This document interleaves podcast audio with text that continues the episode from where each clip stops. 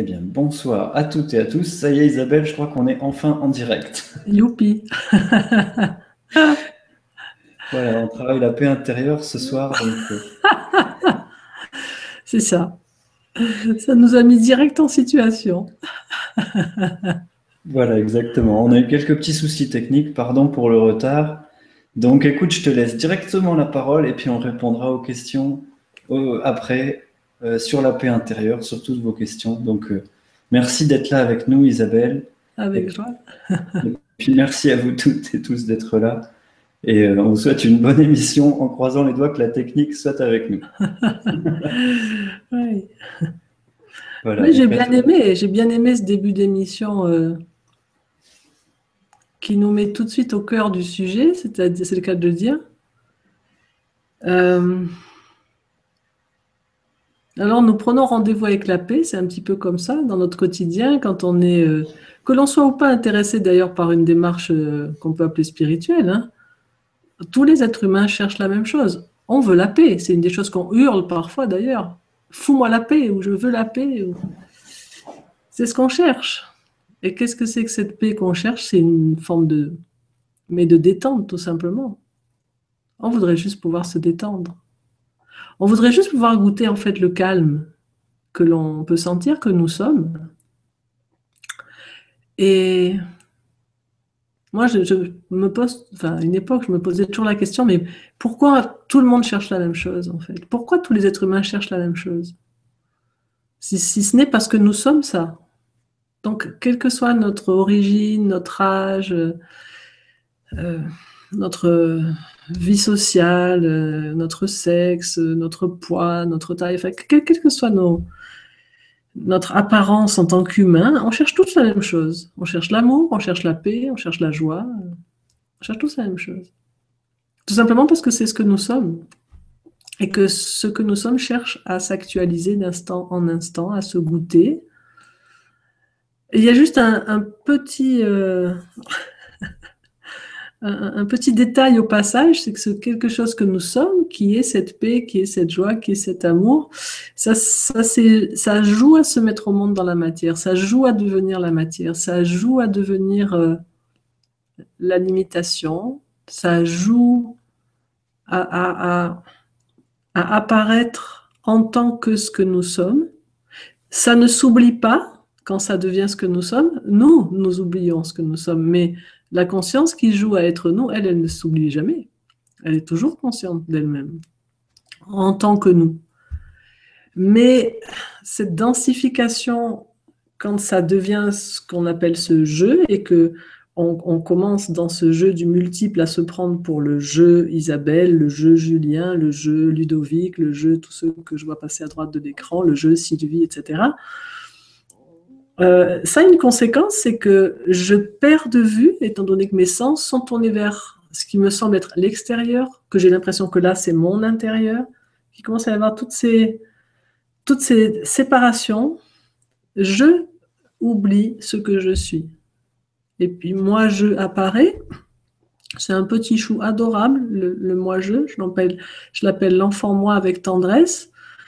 Il est très chou et il est aussi ignorant qu'il est chou. C'est un petit chou innocent et complètement ignorant. Et son ignorance, c'est ce qui fait que on oublie la paix que nous sommes, en fait. On, oublie ça. Et c'est là que commencent nos soucis. Quand, par exemple, comme ce soir, alors on prend rendez-vous avec la paix, c'est ce qu'on fait tous les jours. Hein. Que, tous nos rendez-vous de la journée, beaucoup d'entre beaucoup des rendez-vous qu'on prend dans une journée avec soi ou avec les autres, au fond, on ne s'en rend pas compte, mais c'est des rendez-vous avec la paix. Parce que tous les besoins que nous cherchons à nourrir, que ce soit de nous-mêmes à nous-mêmes ou de nous à l'autre, si on regarde, mais quand j'aurai obtenu ça, alors quand j'aurai obtenu ce nouveau travail, quand j'aurai obtenu cette nouvelle voiture, quand j'aurai obtenu cette nouvelle réalisation spirituelle, quand j'aurai obtenu cette nouvelle relation amoureuse, quand j'aurai, peu importe ce qu'on veut obtenir, Qu'est-ce que je goûte une fois que je l'ai eu? La paix. Je suis tranquille. Quelque chose se détend. Donc, si on regarde la courbe, c'est tranquille jusqu'à ce que ça veuille quelque chose. Pendant que ça veut quelque chose, il y a une tension qui est créée par cette aspiration. On se tend vers quelque chose. Et au moment où on l'a, ça se détend. Et donc, on revient à goûter ce qui était déjà là avant qu'on veuille quelque chose. Mais on fait à ce moment-là une interprétation tragique, c'est on croit que c'est parce qu'on a eu ça que l'on goûte la paix. La réalité, c'est parce qu'on a arrêté de vouloir ça que maintenant on a la paix. Sauf que notre difficulté, c'est qu'on a du mal apparemment à arrêter de se tendre vers ça. On a du mal à, goûter simplement cette paix. Et ensuite, depuis là, non pas se tendre, mais être tendre. Juste être tendre avec ce qui est. Être tendre avec la part de moi qui aimerait un truc peut-être. Mais goûter au préalable la paix qui est déjà là. Ensuite, si, si ce truc se fait, si ce truc m'est donné par la vie, si, si ça apparaît, euh, ce, qui ne veut, pas dire ne pas, faire tout ce qu'on peut pour l'avoir. On, on, peut vraiment... Euh, euh, c'est Robert Gonzalez, un formateur américain du Centre pour la communication non violente, il dit, moi je veux les choses passionnément, mais je suis vraiment, en ce qui concerne les résultats, je suis très léger avec les, résultats. Je, ne m'attache pas aux résultats. Mais je fais tout ce que je peux. Mais ensuite, si ça n'arrive pas, cette chose, c'est OK parce que je sais revenir à cette paix que je suis au préalable. Pour moi, c'est un petit peu tout le chemin d'une vie, d'arrêter ce mouvement de tension pour entrer dans la tendresse plutôt que d'être dans la tension, pour être tendre plutôt que se tendre, pour découvrir que ce que nous voulons et dont nous croyons que c'est ce qui va nous permettre d'obtenir la paix, c'est en réalité ce qui bien souvent nous en éloigne. Et c'est pour ça évidemment que bon nombre de traditions spirituelles proposent des ascèses et autres pratiques pour nous faire goûter quelque chose qui, qui est déjà là, qui a toujours été là. Mais bien sûr, notre attention, comme ce soir, voilà, on est très tranquille, on s'est parlé avec Julien tout à l'heure, on a tout bien testé, tout marche très très bien. 8h moins 2, ça commence à merder, magnifique. bon, comment j'accueille ça? Comment j'accueille le moment où la vie commence à être chaotique? Ce qui est la nature de la vie d'ailleurs, parce que c'est Marshall Rosenberg, le père de la communication non violente, appelait ça chaos organique. le chaos organique. C'est ce qui crée la vie, c'est un déséquilibre permanent. Et nous, nous cherchons à goûter la paix éternelle au milieu de ce bordel. C'est magnifique. Donc, on, va toujours être déçu si on cherche à goûter la paix dans le cas organique. Là où il y a le monde, là où il y a la vie quotidienne, c'est le bordel, c'est normal, c'est vivant, ça bouge, il y a des humains qui ne veulent pas les mêmes choses que nous. Euh, en nous, il y a des parts qui ne veulent pas les mêmes choses que d'autres parts. Enfin, tout ça, c'est organique, c'est du chaos organique, qui est tout sauf organisé. C'est organique, ça bouge dans tous les sens. Donc, de ce côté-là, ça a à voir avec la rencontre, ça a à voir avec euh, entrer en relation avec ce qui se passe, faire des expériences. Mais la paix, c'est bien pour ça que Jésus disait, ma paix n'est pas de ce monde. Je vous laisse ma paix, mais ma paix, elle n'est pas de ce monde. La, seule paix dont on peut parler et que l'on peut partager, c'est évidemment pas une paix qui a quoi que ce soit à voir avec des états qui ne peuvent être que passagers, euh, des conséquences de moments où nous sommes tendus, où on a obtenu quelque chose. Parce qu'évidemment, c'est tragique, parce que nous venons, nous sommes la paix.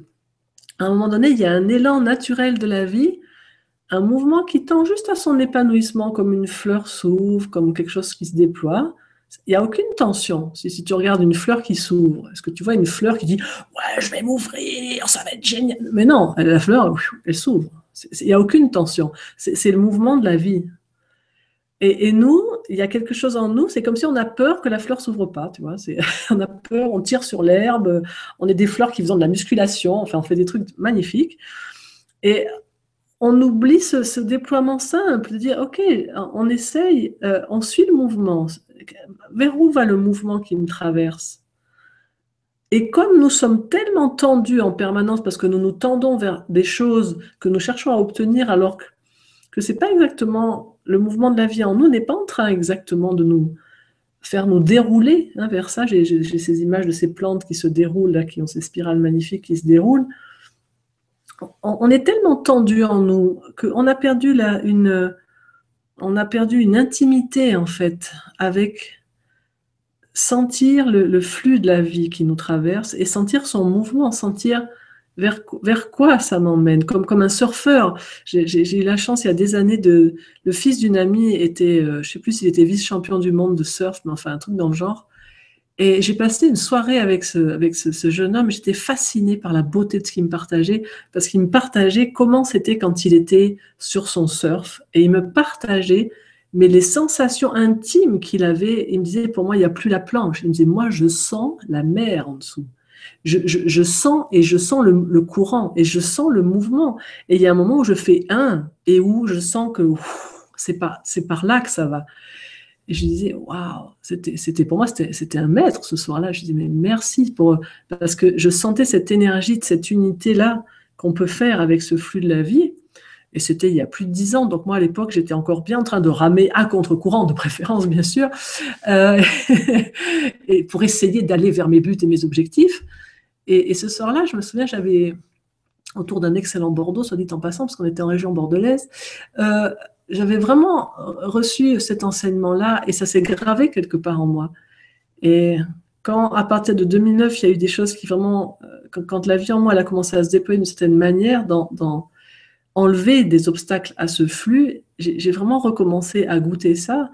Et c'est ce que j'ai de plus euh, à cœur aujourd'hui de, partager, c'est comment, euh, où que nous soyons, quel que soit notre chemin, euh, qu'on ait des goûts spirituels ou pas, parce que pour moi c'est un mot qui a vraiment tellement euh, perdu à la fois tout sens et toute utilité, parce que tout est beaucoup plus simple que ça dans mon expérience, que ce qu'on met habituellement sous ces termes-là. Euh, voilà, j'ai vraiment à cœur de pouvoir partager, mais comment on fait pour goûter ce que nous sommes avant que ça se tende, avant qu'on entre dans ce mouvement tragique qui se tend en croyant qu'il va l'obtenir et qui, une fois qu'il l'a attrapé, ensuite se tend pour ne pas le lâcher parce que ça a peur de le perdre. Donc ça se tend pour le vouloir et ça se tend parce que ça craint de le lâcher. Donc ça se tend en permanence. Mhm. Donc, euh, pour moi, le premier pas vers la paix, c'est la redécouverte de qu'est-ce que c'est que la paix et que ça n'est pas quelque chose que vers quoi je vais, c'est ce que je suis, c'est là d'où je viens. Et que le plus court chemin pour, pour le goûter, c'est d'arrêter immédiatement tout ce que je suis en train de faire, tout ce vers quoi je suis en train de vouloir aller, pour tourner un instant mon attention vers ce qui est en train de percevoir mon élan, ce qui est en train, quoi que ce soit, quoi que soit ce je suis qui est en train de faire ça, si je tourne mon attention vers ce qui est en train de percevoir, ceux qui entend les mots que je prononce en ce moment, ceux qui me voient à l'écran si vous avez une image, euh, ceux qui euh, lisent les mots qui passent à droite de l'écran, ceux qui perçoivent tout ça, quelle est sa qualité en ce moment? Ceux qui perçoivent. Et si vous percevez quelque chose qui est par exemple comme une émotion ou, une tension, ça c'est quelque chose que vous percevez. Et, vous n'êtes pas ce que vous percevez. Vous êtes ce qui est en train de percevoir. Vous êtes ceux qui perçoivent ce qui vous semble les objets extérieurs et vous êtes ceux qui perçoivent ce qui vous semble être à l'intérieur. C'est la même chose. Les objets sensoriels, les objets émotionnels, les objets mentaux, les pensées, les images, nous les percevons. Et la règle est toujours la même, je ne peux pas être ce que je perçois. Je suis le sujet qui perçoit un objet, alors que cet objet soit à l'extérieur de moi, que ce soit le monde qui apparaît pour moi, des êtres humains, des objets apparents, des minéraux, des végétaux, des animaux, quoi que ce soit qui apparaisse, je le vois. Et quand je regarde par exemple le ciel, je suis très au courant que je ne suis pas le ciel. Comment, j'ai cette évidence que je ne suis pas le ciel? Mais Parce que je le vois. Donc je perçois bien que je vois ce truc. Mais ensuite, il semble que quand c'est en nous, on fait cette confusion. On fait cette confusion parce que ça, ça semble euh, tellement plus proche de nous. Et à un moment donné, ça se met devant nous. C'est pour ça que j'utilise souvent dans, dans, les rencontres ces petits yeux, parce qu'à un moment donné, nos objets internes se, se mettent devant nos propres yeux et, et, colorent comme des verres de lunettes, on ne se rend plus compte. À un moment donné, on se prend pour l'émotion, on se prend surtout pour la pensée qui nous traverse, et là, on perd la paix. Et là, maintenant, si je crois la pensée que je ne suis pas en paix parce que je n'ai pas ceci, ou que je ne suis pas en paix parce que j'ai ceci et que je ne le veux plus, je vais commencer à chercher la paix à un endroit où elle ne se trouve pas, et là, ça va devenir tragique. je suis heureuse que ce soir, on ait ce temps ensemble pour explorer un petit peu avec les personnes qui sont avec nous ce soir, qui ont eu la patience d'attendre que se résolvent certains petits soucis. Merci d'être restés. Euh, je suis heureuse voilà, de découvrir euh, quelles sont les, les questions qui sont là et quels sont ce qui semblent être les obstacles apparents pour goûter euh, la, la paix en soi et avec les autres. Bien, merci Isabelle pour cette introduction et pour ta patience et ta paix intérieure avec euh, la technique et les aléas du direct.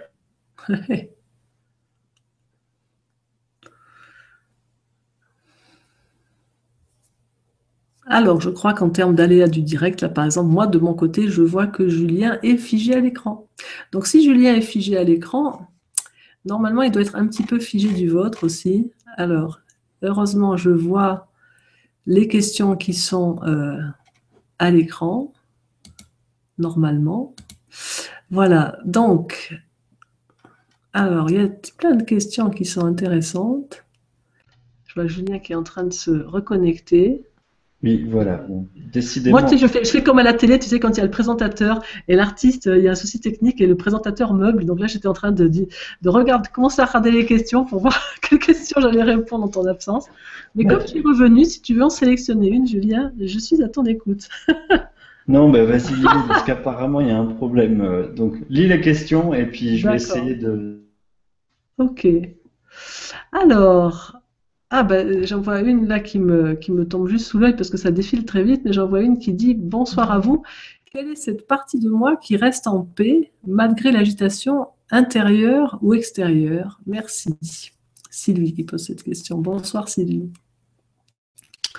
J'aime beaucoup cette question parce que justement, quand je viens de parler, c'est qu'est-ce qui est en malgré l'agitation intérieure ou extérieure? Qu'est-ce qui est en C'est pas une part, justement. Et c'est ça qui est pour moi un petit peu magique. Et je sais que dans mon chemin, ça a produit vraiment un retournement quand, quand j'ai découvert ça euh, en 2009 en travaillant avec Nana Michael. Euh, ce retournement, c'était que jusque-là, je cherchais toujours la paix en essayant d'éviter les obstacles, en essayant d'éviter l'agitation, qu'elle soit intérieure ou extérieure. Et, et avec Nana, on, a euh, travailler sur cette autre façon qui était de, au contraire, regarder l'agitation, regarder l'émotion, qui est, que ce soit une tristesse, que ce soit une, colère, peu importe, et découvrir est-ce que ce qui perçoit l'agitation est agité en cet instant? Si ce qui perçoit est agité, alors c'est à nouveau une part, oui. Alors peut-être, mettons, il y a cette part qui arrive et elle est agacée. Et puis je commence à regarder comment se sentent ceux qui voient cette part. Alors si ce que je trouve, par exemple, est énervé, que cette part soit agacée, ça c'est une autre part. Et maintenant je continue. Ok, quelque chose est en train maintenant d'avoir conscience qu'il y a cette part qui est tendue et cette part qui est énervée que celle-ci soit tendue. Et comment sent ceux qui perçoivent? Alors peut-être il y a une troisième part, bon je n'ai pas trois mains, vous avez remarqué, mais voilà, admettons, il y a une troisième part qui arrive, qu'on va représenter par ça, et cette part, elle est triste, elle est déçue en fait, parce qu'elle dit, mais il y a tout le temps ces deux-là qui reviennent, j'en ai marre, j'en ai marre, j'en ai marre. Alors ça, c'est déçu. Ok, je continue. À, à conscientiser que quelque chose, je ne sais pas ce que c'est, mais quelque chose, trois parts, très clairement, celle qui était tendue, celle qui était énervée et celle qui est triste. Et maintenant, je regarde qu'est-ce que je ressens, quoi que ce soit, quoi que soit ce jeu, qu'est-ce que je ressens envers ces parts? Et là, maintenant, peut-être il y a encore une quatrième part qui arrive et qui est découragée parce qu'elle dit on n'en sortira jamais, il y a trop de parts. Ok. Maintenant subsiste encore le même constat et c'est important que je le fasse il y a quelque chose, et je ne sais pas ce que c'est, mais qui continue à voir. Et ce qui voit ces parts n'est évidemment pas une part à, l'instant, un instant T. Maintenant, dès que je vais la voir devant moi, si je peux la voir, c'est une part.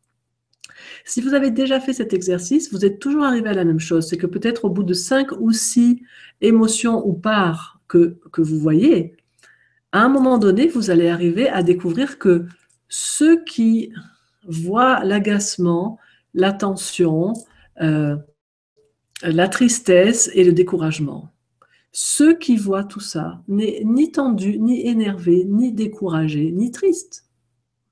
Ceux qui voient tout ça a toujours les mêmes qualités. C'est détendu, paisible, plein de compassion, calme, avec un élan de contribuer pour ses parts.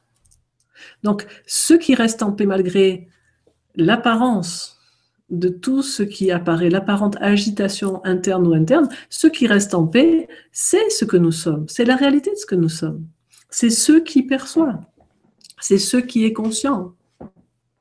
C'est pour ça que je disais tout à l'heure que pour moi, je, n'utilise même plus les, termes de spiritualité. J'ai observé que ça, ça ne me donne pas le, le moyen concret d'aller voir. Et ce qu'il y a à voir est tellement simple.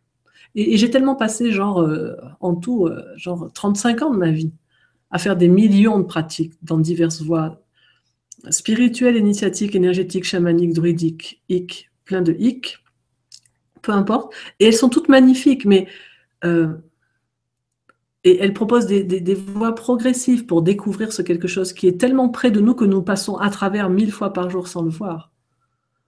Mais je me dis que si, quand même, à l'époque où je faisais ces pratiques, on, avait attiré mon attention d'une manière aussi directe et aussi simple, sans mettre de symboles, sans mettre de nom, euh, de, divinité, ou de, je ne sais pas, sans, sans, sans mettre quoi que ce soit d'autre qu'une simple expérience. Est-ce que ce qui perçoit ma tristesse est triste? Si oui, ok, c'est une autre part est triste que je sois triste. Ok, Ok, alors je perçois qu'il y a de la tristesse et je perçois que quelque chose en moi est triste qui est de la tristesse. Ok, je suis toujours là le sujet. Donc cette dynamique, elle est extrêmement simple. Et euh, je l'ai appelé l'arbre qui cache la clairière. D'habitude, on parle de l'expression de l'arbre qui cache la forêt. Mais moi, ce que j'ai découvert un jour, c'est en voyant tous ces arbres apparaître, moi, dans mes méditations, dans tout ce que je cherchais sur le plan spirituel, c'est comme si je cherchais cette clairière, cet espace ouvert, j'avais tout à fait conscience, parce que c'est écrit dans tous les livres hein, spirituels depuis la nuit des temps, que nous sommes un espace, un, unifié, blablabla. Tout ce que je vous dis, vous le savez, ça c'est sûr. Et je le savais aussi il y a 35 ans. Mais je ne le vivais pas. C'était juste ça, le petit, détail. Je savais tout, mais je vivais rien. Et évidemment, donc j'étais une quêteuse et une chercheuse parce que je sentais bien que ça avait l'air vachement cool dans la clairière de l'ouverture à la paix absolue de ce que nous sommes. Sauf que je me prenais des arbres dans la tronche toute la journée et que les boss m'empêchaient un petit peu de goûter et de voir la paix que je suis, vous voyez.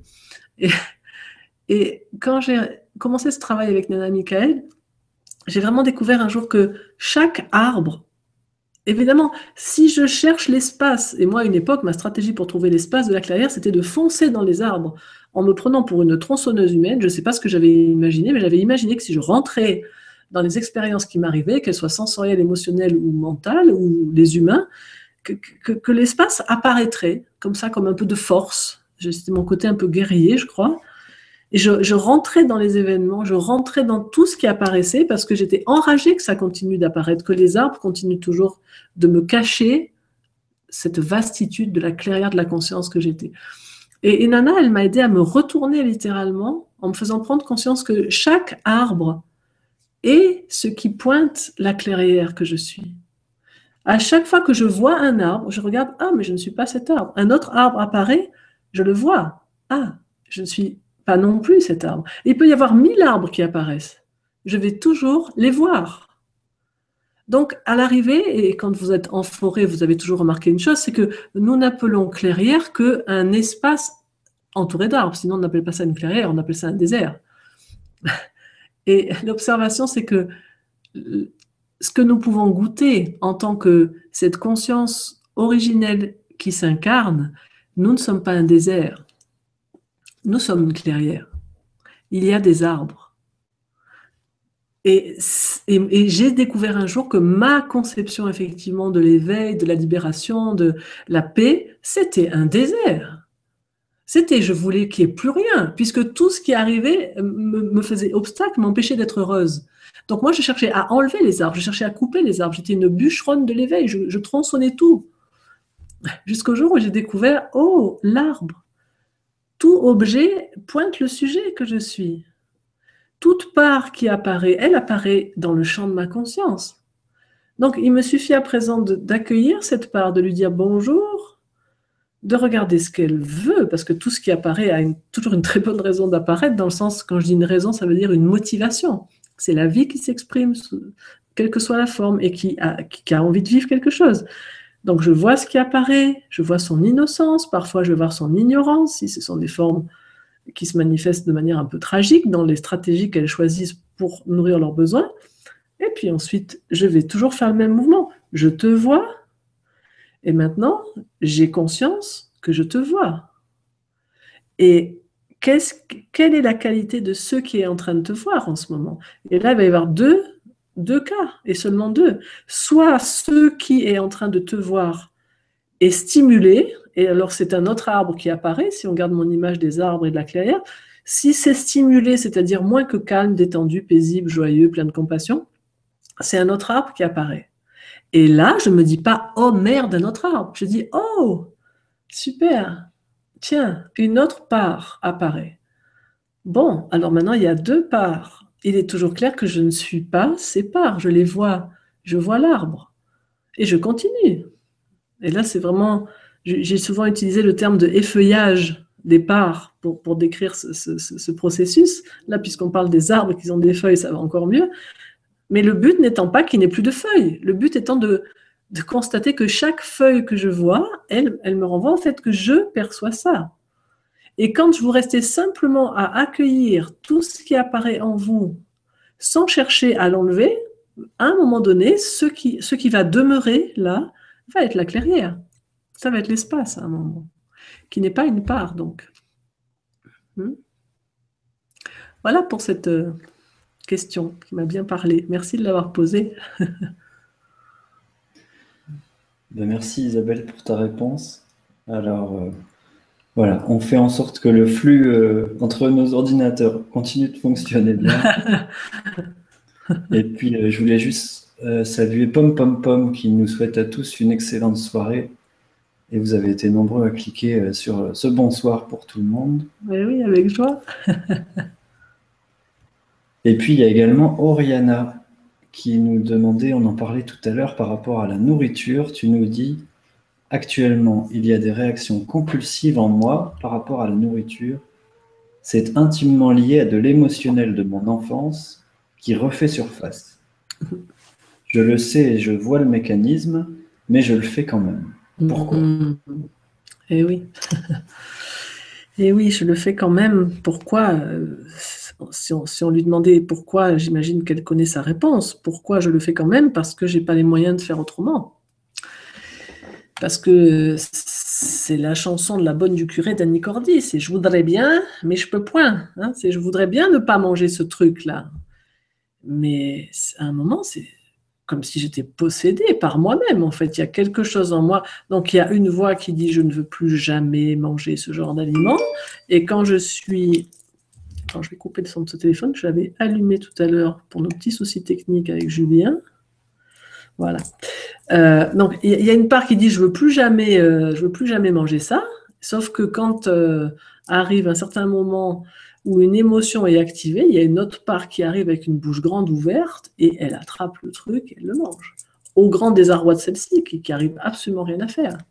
Et on se dit, et c'est celle-ci qui pose la question, qui dit je sais d'où ça vient, je sais à quoi c'est lié, mais moi, j'arrive pas à empêcher que cette grande bouche-là, à un moment donné, elle attrape le truc.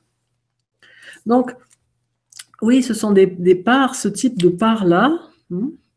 Euh, Dick Schwartz, qui est le, modélisateur de cette euh, thérapie euh, qui s'appelle Internal Family System, le système familial intérieur, il, il, a parlé très précisément de ces parts qui, sont, qui font partie des parts managers, des parts qui nous protègent, et il les a nommés les pompiers, parce que ce sont des parts protectrices qui cherchent à éteindre en fait les feux émotionnels en nous euh, pour euh, éviter que nous soyons envahis. Donc ça veut dire que dans le système qu'a modélisé Dick Schwartz, dont, je parle abondamment dans, mes vidéos, c'est toujours la même structure en triangle. Hein. Il y a une part qui a été blessée.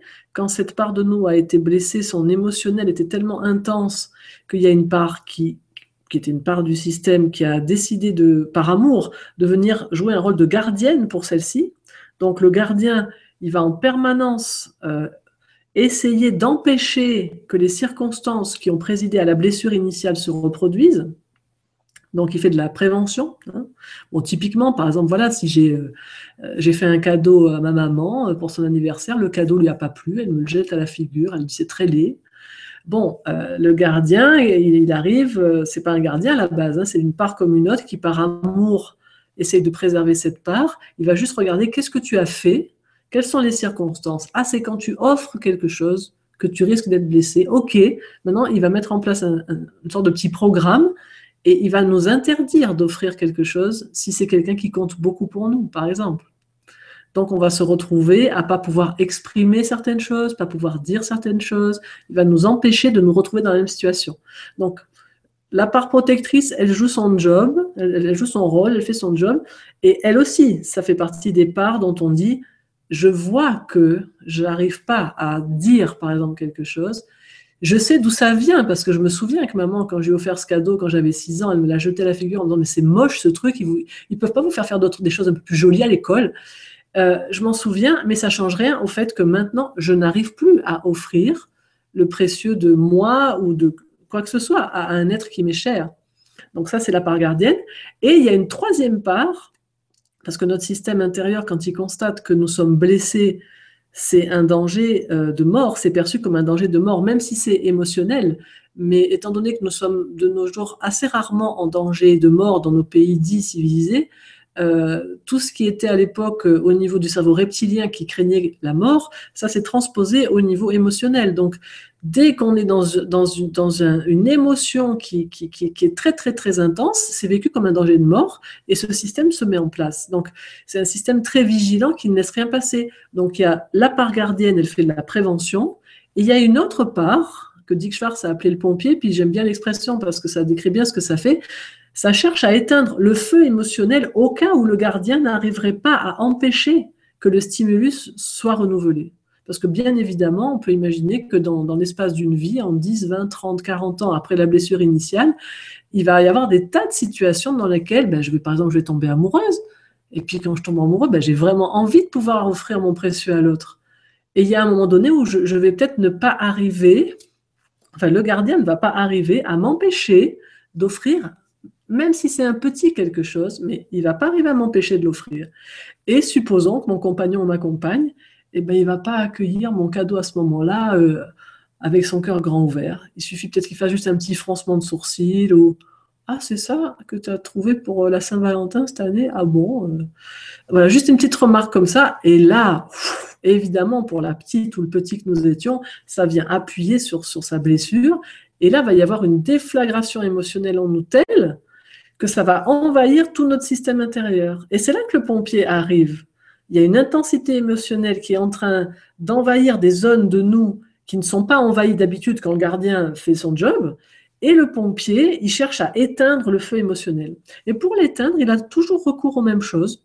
Il a recours aux plus anciens euh, modes d'apaisement de l'humain, qui sont les modes de l'enfance, qui sont les modes du tout bébé. Donc, savoir avec la nourriture, tout ce qu'on absorbe. Hein.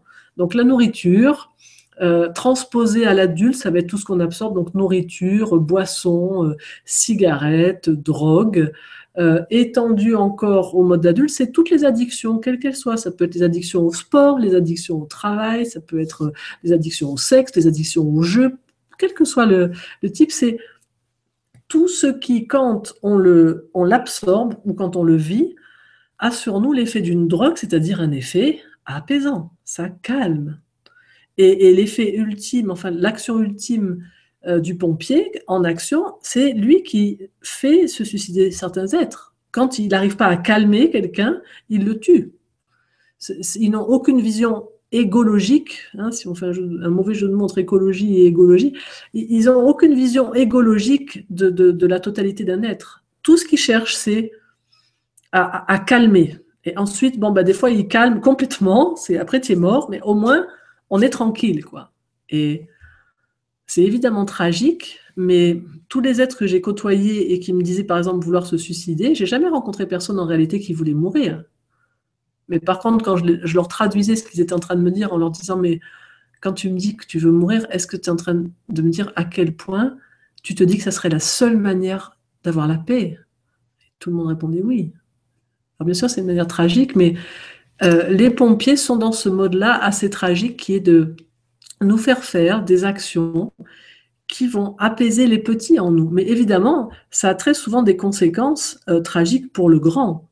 Et, en l'occurrence, bah, que ce soit au niveau euh, du poids, si c'est de la nourriture, de la santé, si c'est de l'alcool ou d'autres addictions, et puis aussi tout simplement au niveau de notre envie d'avoir une souveraineté sur nous-mêmes. C'est très très désagréable quand ma volonté dit je ne veux pas ça et qu'il y a quelque chose en moi qui l'attrape quand même. On, se sent de l'intérieur, on dit mais on sent bien qu'il y a un problème, on se dit mais j'ai pas de pouvoir sur moi.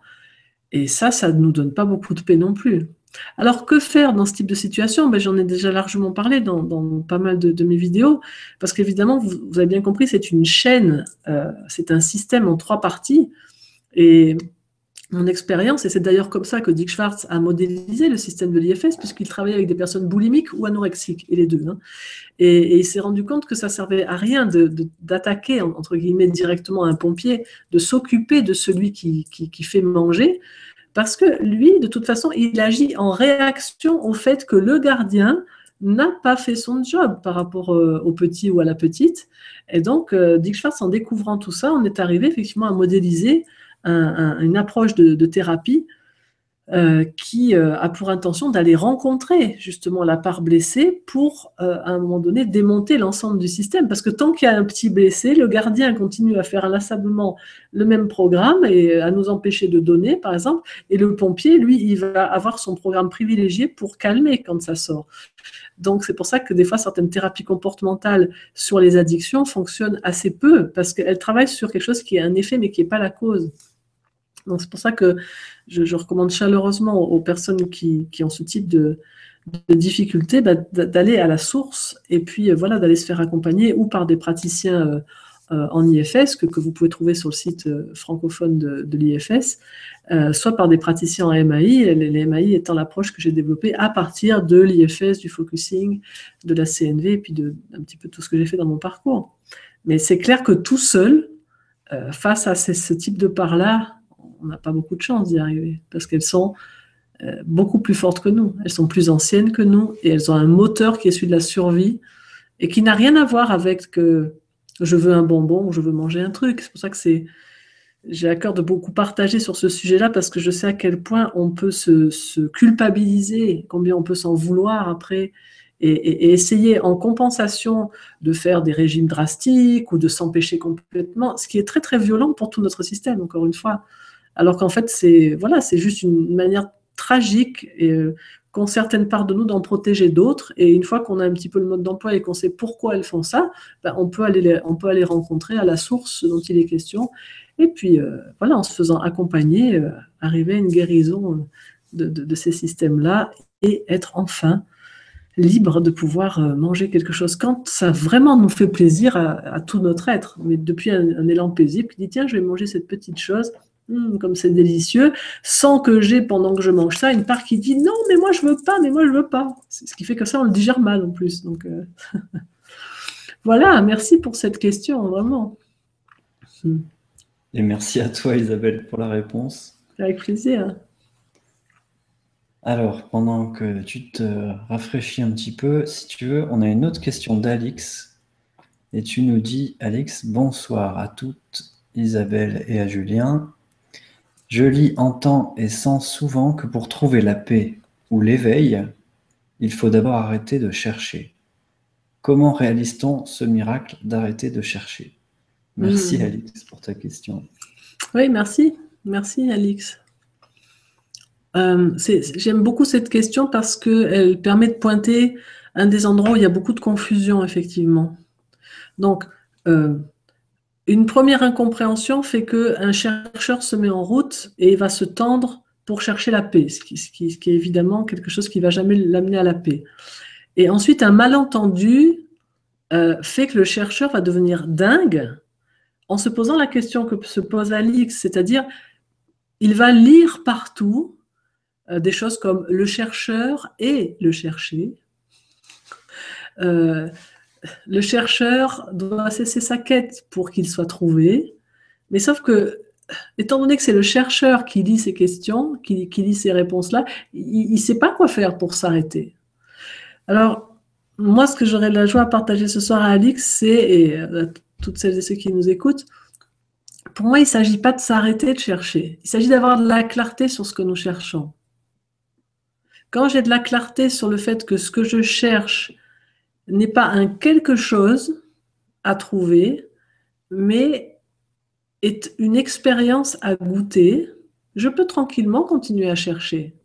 Mais en sachant que maintenant, ma quête, elle a un goût, elle va se colorer d'un goût expérientiel. Moi, d'une certaine manière, je pourrais dire, si on utilise ce terme, que tous les jours, je cherche quelque chose. Si chercher veut dire euh, faire un mouvement vers quelque chose qu'à un instant T, je ne goûte pas en entier. Si chercher veut dire à un instant T tourner mon attention vers ce quoi, à cet instant-là, je ne tourne pas, je n'ai pas mon attention qui est consciente de ça. Si c'est ça que veut dire être chercheur, alors je suis encore chercheur à cet endroit-là. Euh, la seule nuance, ça serait peut-être que je ne cherche plus dans le sens où je l'ai déjà trouvé. C'est juste là. C'est que souvent, on, parle d'un chercheur. ce qui fait que le chercheur est perdu, c'est qu'il ne sait pas ce qu'il cherche. Évidemment, quand il y a ces ouvertures qu'on appelle parfois éveil ou autre, euh, c'est une telle expérience directe qui est vécue à un moment que ensuite vous ne cherchez plus. Vous savez où est le passage. Mais ça n'empêche pas que ce mouvement, on le fait. Et la bonne nouvelle, c'est que le mouvement que l'on fait, mille fois, euh, dix mille fois, des millions de fois dans l'espace d'une vie, au cœur de l'éveil, ce mouvement continue à se faire parce que la conscience joue à aller jusque dans sa manifestation la plus dense et joue à revenir se goûter en tant que conscience pure. Simplement, quand quand il y a ce qu'on nomme éveil, ce mouvement-là de flux et de reflux de la conscience qui joue à se manifester et à revenir vers elle-même, ce mouvement est fait consciemment, sans qu'il n'y ait plus d'oubli au moment où la conscience arrive à se manifester complètement dans le danse. Et habituellement, le chercheur, effectivement, il est là et il cherche comment vivre ça, où est ça. Alors c'est là où il y a cette euh, confusion habituelle sur arrêter de chercher. Ah, arrêter de chercher, ça ne veut pas dire arrêter de chercher. Ça veut dire euh, arrêter de croire que je vais obtenir un état. C'est ça qu'il faut arrêter de chercher. C'est arrêter la quête qui, croit que je vais obtenir un bonheur désertique où il n'y aura plus d'arbres. Euh, si je garde mon image tout à l'heure, c'est arrêter de, chercher à devenir quelque chose mais c'est quand même chercher comment faire ce, mouvement. Il y a un mouvement de conscience. L'éveil est un mouvement de la conscience qui, nous permet à nous, qui sommes la partie manifestée, la partie euh, euh, dense de la conscience, comme la pointe extrême d'une vague dans l'océan, on est cette pointe-là, mais vous comprenez bien que la pointe extrême d'une vague, elle est complètement l'océan. Alors, la conscience océanique, elle, elle, se goûte depuis le fond océanique jusque dans la pointe extrême de la vague. Elle a exactement le même degré de conscience d'elle-même. Mais nous, qui sommes la pointe de la vague, nous oublions que nous sommes ce fond océanique. Donc, toutes les phrases qui sont dans tous ces ouvrages spirituels ou non duels, qui parlent d'arrêter de chercher, il nous, pointe simplement une réalité qui est de nous dire à un moment donné, arrête de chercher l'eau, tu comprends, tu es l'eau. Et c'est toujours ces images-là, c'est quelque chose qui nous dit, mais c'est, en gros, on nous pointe que nous sommes ridicules. C'est la vague cherche l'océan. Alors bien sûr, ça semble ridicule, la vague cherche l'océan, la vague, elle est l'océan. Oui, sauf que euh, tant que je ne vis pas l'expérience en tant que la vague de découvrir que je suis l'océan, je continue à chercher l'océan. Donc c'est en ça qu'il est inutile de dire à un chercheur qui se vit comme étant uniquement la vague et qui ne fait pas l'expérience directe qu'il est l'océan, c'est inutile de dire à un tel chercheur arrête ta quête. Ce qui est utile, c'est de lui dire comment on fait pour faire l'expérience que nous sommes l'océan en étant en train, pour le moment, de vivre uniquement l'expérience de la vague. Ça, c'est intéressant. Mais c'est pas en disant arrête de chercher. Donc, moi, je donne le conseil un peu inverse, c'est cherche. cherche comment te retourner. Mais ne, cherche pas où est l'océan. C'est ce qui dit arrête de chercher, c'est uniquement pour dire ne cherche pas ailleurs que là où tu es. Là où tu es est déjà en train d'être l'océan. Et pour moi, le mouvement simple qui me permet de, de découvrir que je suis l'océan, c'est de regarder qu'est-ce que je ressens envers la vague en cet instant. Qu'est-ce qui perçoit la vague? Qu'est-ce qui perçoit le chercheur? Qu'est-ce qui voit la question en ce moment? Mais ce n'est pas une réponse qui vient de là. C'est quelque chose, c'est une expérience.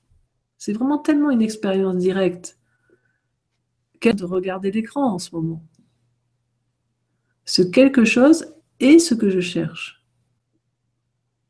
Mais est-ce que ce, quelque chose-là qui est en train de regarder l'écran, est-ce qu'en cet instant, il est conscient de lui-même ou est-ce qu'il est envahi par des émotions, des pensées pour lesquelles il se prend?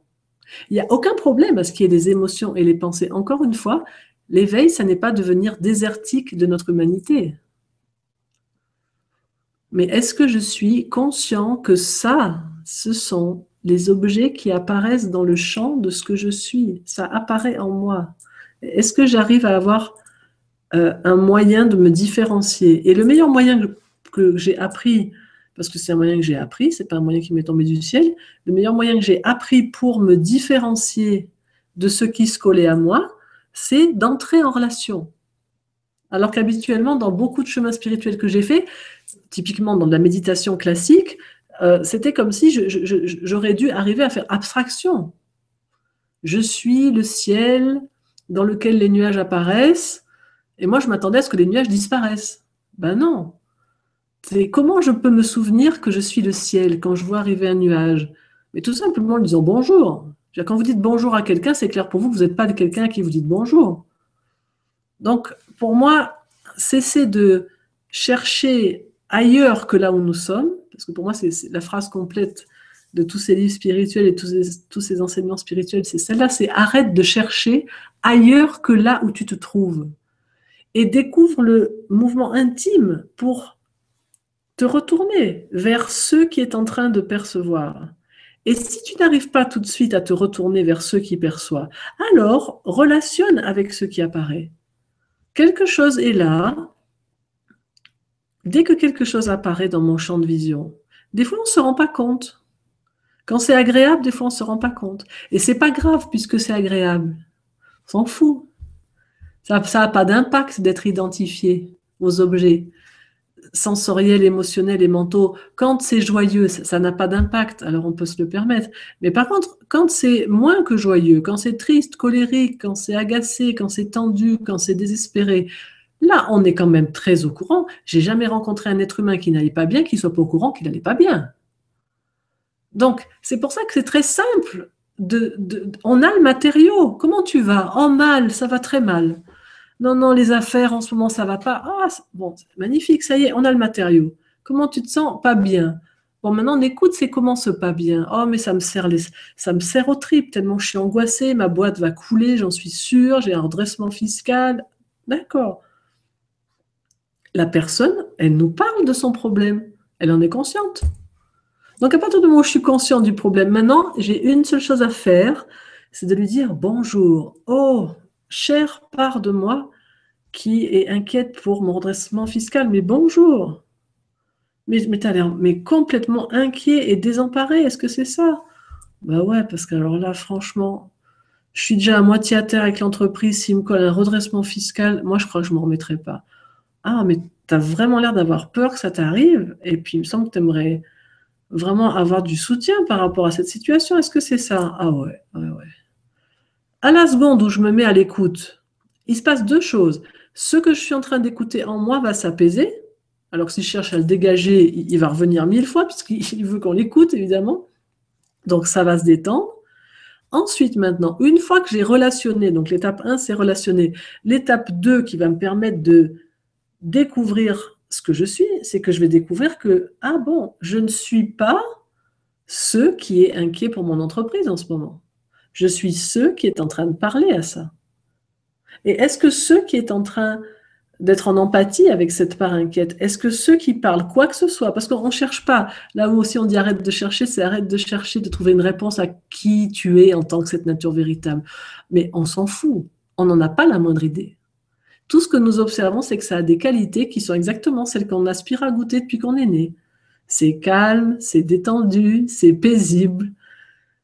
Ça n'a pas de début, ça n'a pas de fin. C'est tranquille, c'est tellement tranquille, c'est tellement complet, c'est tellement entier.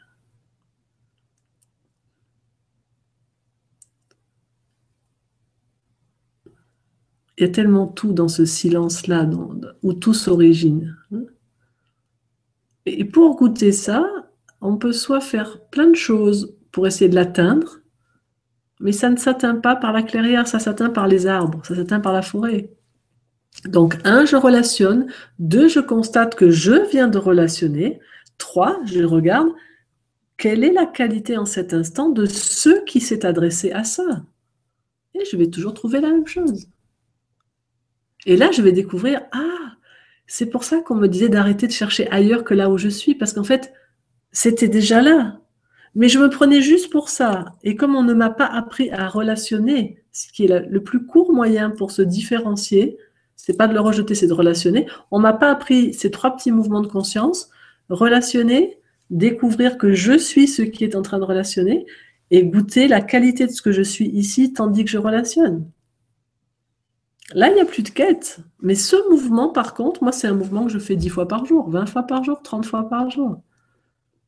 Connaître ce passage et connaître ce mouvement euh, n'est pas un empêchement à le faire. Et en ce sens-là, on pourrait dire que je cherche encore et toujours à vivre tous les côtés de notre divine humanité.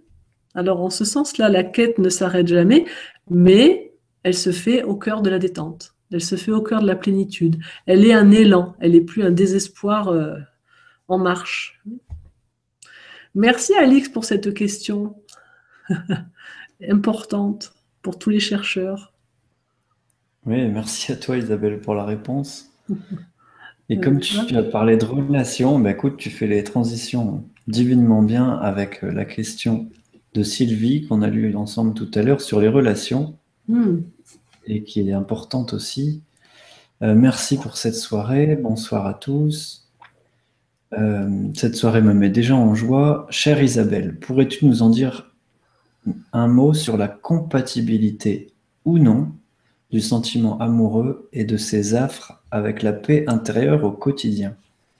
Merci et bisous. C'est pour Sylvie. Merci Sylvie pour cette question. Évidemment, quand euh, on aborde la paix, on va découvrir assez vite que la question de base, c'est qu'est-ce que c'est que la paix? Quelle est sa nature? Ça nous donne des invitations et des indications de où la trouver. Ça, on vient de l'aborder. Ensuite, on va regarder euh, où est-ce que je peux la vivre? Et on va découvrir qu'on peut la vivre de soi à soi, ou, et, ou, des fois c'est pas simultané, avec l'autre. Et c'est là où j'observe que, quel que soit notre degré de paisibilité intérieure, quand l'autre se présente à nous dans toute la splendeur de son altérité, c'est là où les choses deviennent assez compliquées. On a beaucoup plus de mal à préserver notre paix face à l'autre. C'est là où euh, ça, nous montre terriblement tous les endroits euh, où on est encore un petit peu rouillé dans nos mouvements de conscience intérieure et tous les endroits où il y a certains mouvements que nous ne savons pas encore faire. Et évidemment, le champ euh, de la relation amoureuse est un, s'il est un champ de conscience parmi tous les champs de conscience qui soit le, le, plus euh, illustrant le degré d'intégration que nous avons de où est la paix, c'est celui-là. Parce que c'est vraiment là où on se casse le nez et où, euh, quel que soit notre degré de, de cheminement, c'est là en tout cas que j'ai toujours vu les plus grands décalages chez tous les êtres humains que j'ai rencontrés. C'est là où moi, je me suis vu avoir les, des décalages mais phénoménaux, être euh, à des endroits de conscience il y a quelques années qui étaient déjà pourtant très euh, avec beaucoup d'ouverture et en même temps avoir une vie amoureuse mais catastrophique, catastrophique. Alors, puisque la question est la compatibilité du sentiment amoureux hein, et ces affres, voilà. Donc, effectivement, s'il y a des affres, si c'est affreux donc, hein, euh, c'est qu'on est dans du sentiment amoureux qui est en train de se vivre dans une modalité qui n'est pas celle du mouvement organique de la conscience. Et ce mouvement organique de la conscience, j'en parle souvent euh, dans, ce, dans ce mouvement de ce que j'ai nommé les cinq aspirations, euh, dont j'observe que quand elles ne sont pas vécues dans l'ordre du vivant, c'est ce qui crée les, désastres amoureux et les affres amoureux. C'est-à-dire, euh, qu'est-ce que c'est que ce sentiment amoureux dont tu nous parles, Sylvie, s'il il produit des affres C'est quelque chose de l'ordre d'un désir vers l'autre. C'est-à-dire, je vais vers l'autre depuis un endroit où je me dis qu'il me faut quelque chose de l'autre. Donc, je, vais tout de suite être dans une dynamique de dépendance vers l'autre. Je, me dis qu'il me le faut. Euh, ensuite, si ça ne marche pas avec lui, je vais entrer dans une autre dépendance qui est je vais devenir dépendant à l'indépendance. Je vais me dire que il faut absolument que je maintenant que je me passe de tout le monde, ça faisait trop mal. Hein. Mais tout ça, c'est une dynamique dans laquelle je suis dans du sentiment. Euh, et, le mot est, joli en, soi parce qu'il dit bien le sentiment. C'est-à-dire qu'à ce moment-là, il, il, y a un mensonge, il y a quelque chose qui, n'est pas dans sa vérité qui, est en train de faire quelque chose à l'envers surtout. C'est-à-dire, je suis en train d'aller vers l'autre pour être nourri. Et c'est pas le mouvement du vivant. Le mouvement du vivant, dont je parle dans les cinq aspirations, c'est et c'est pas quelque chose que j'ai inventé, ça. Hein, c'est vraiment euh, comme Marshall Rosenberg me disait il y a, une dizaine d'années. Il me disait j'ai pas inventé le processus de la communication non violente. J'ai regardé comment se passaient euh, les relations entre êtres humains lorsque les êtres étaient connectés à un certain endroit, de cœur à cœur, en amont de leur jugement. Et j'ai modélisé le processus à partir de ça, mais je n'ai pas inventé le truc. Donc, je tiens juste à préciser ces cinq aspirations.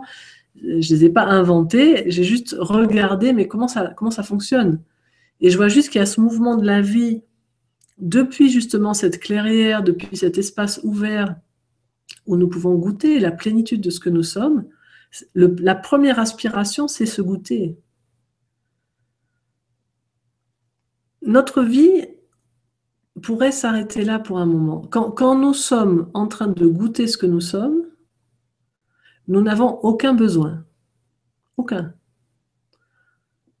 Aucun besoin vers l'extérieur. Notre seul besoin, s'il en est un, c'est, et c'est même pas de l'ordre d'un besoin à cet endroit-là, c'est une joie pure. Je goûte mon existence. Et donc on comprend bien que si mon seul besoin, si on nommait besoin, si mon seul besoin est de goûter mon existence, étant donné que je suis en train d'exister, ce besoin est auto-nourri. Ça veut donc dire c'est la félicité pure. Première aspiration, c'est la félicité parce que j'existe et mon aspiration, c'est de goûter mon existence et j'existe. Donc je goûte mon existence, j'existe, je goûte. Ah, c'est la complétude, c'est la source tous les mouvements qu'on décrit comme éveil dans toutes les traditions spirituelles nous ramènent à, ça, à, cette complétude-là originelle. De cette première aspiration, de cette complétude originelle, il y a un mouvement à un moment donné, comme quand on remplit une coupe et qu'elle déborde, quelque chose à un moment donné déborde. À force de me goûter, j'en peux plus, ça, ça, déborde. Et donc ça veut s'exprimer. Premier jaillissement. Il n'y a personne encore, il n'y a pas d'autre. C'est juste je suis empli, tellement empli de ce que je suis, c'est tellement intense que il faut que ça sorte. Et ça s'exprime. Alors ça s'exprime en créant quelque chose. Je peux chanter, je peux parler, je peux jouer, je peux écrire, je peux danser. C'est même pas pour un autre, c'est juste pour moi. Il faut que ça sorte. J'ai, en ce moment, je me suis tellement goûtée que j'ai besoin d'exprimer ce que je suis. Troisième mouvement, une fois que j'exprime ce que je suis, c'est le mouvement naturel, ça c'est ouvert, et après c'est ouvert, ça veut s'offrir. Et là, l'autre apparaît. C'est le troisième mouvement, c'est ce que je goûte de ce que je suis qui est précieux, que j'ai de la joie à exprimer, mais j'aurais tellement, dans la suite de cet épanouissement, de cet élan naturel, de l'offrir à quelqu'un. Oh, tu es là. Oh, tiens, regarde. J'ai écrit ça, j'ai chanté ça, j'ai fait cette petite danse, euh, j'ai fait une petite fleur en papier. Tiens, je te l'offre. Troisième mouvement, troisième aspiration. Et ensuite, tout à fait organiquement, je viens t'offrir mon précieux. Organiquement, maintenant, j'ai de la joie à recevoir le tien. Non pas parce que j'ai besoin de quelque chose, non pas parce que je suis en manque de toi, je suis en manque de rien. Je me goûte depuis le début, je suis en manque de rien, mais juste parce que mais j'ai de la joie à, recevoir ta différence. Je t'ai offert la mienne. J'ai de la joie à te goûter. Tu viens de me goûter, j'ai de la joie à te goûter. Et depuis cet endroit où ce double mouvement vient de se vivre, je m'offre à toi, tu t'offres à moi, parce qu'on a de la joie à offrir, alors la cinquième aspiration se met en mouvement. Nous avons de la joie à échanger, à co-créer ensemble. Alors, qu'est-ce qui fait les affres amoureux? C'est que toute relation amoureuse, toute relation tout court, hein, mais amoureuse en plus, là ça pardonne pas, toute relation qui démarre directement à la quatrième aspiration, qui est recevoir ton précieux, puisque quand on dit je suis amoureux de toi, en fait ça veut dire je te veux, hein, c'est qu'on soit clair. Si si on est réaliste avec nous, on a un élan du cœur qui fait un mouvement comme ça vers l'autre, c'est l'autre m'attire, il y a une attirance, et ensuite moi qu'est-ce que je veux faire? Je le veux. Je veux qui m'aime. Je veux qu'il me désire, je veux qu'il regarde. Enfin, on est dans quelque chose qui veut quelque chose. Donc, on est dans un quatrième mouvement qui est vers moi, mais depuis un endroit qui n'est pas du tout tranquille. Il n'y a qu'à voir ce qui se passe tout de suite. La jalousie, la possessivité, les inquiétudes, les peurs, euh, tout arrive au milieu parce que rien de ce sentiment amoureux ne part de cet espace qui est je goûte l'amour que je suis. Qu'est-ce qui se passe quand je tombe amoureux? Euh, J'avais pris cette image à, Toulouse il y a une quinzaine de jours, elle, m'était venue, mais je voyais que c'était à peu près ça. C'est comme si ce courant d'amour que nous sommes, nous ne le percevons pas tout le temps. Enfin, c'est pas comme si, c'est la réalité. Nous ne percevons pas tout le temps que nous sommes l'amour. Alors maintenant, imaginons que je suis une sorte de prise électrique. En face de moi arrive une autre prise électrique. Oh oh, atome crochu, clac, on branche les prises. Bon, ça, vous faites comme vous voulez. On branche les prises et qu'est-ce qui se passe? D'un seul coup, quand nos deux prises sont branchées, quand moi je suis branché avec toi d'une certaine manière, le courant d'amour que nous sommes, d'un seul coup, je le sens circuler. Et c'est là qu'encore une fois, on fait, on fait tout le temps des conclusions tragiques. D'un seul coup, je dis Je t'aime. Je t'aime. Est-ce que tu m'aimes? Pourquoi on demande Est-ce que tu m'aimes?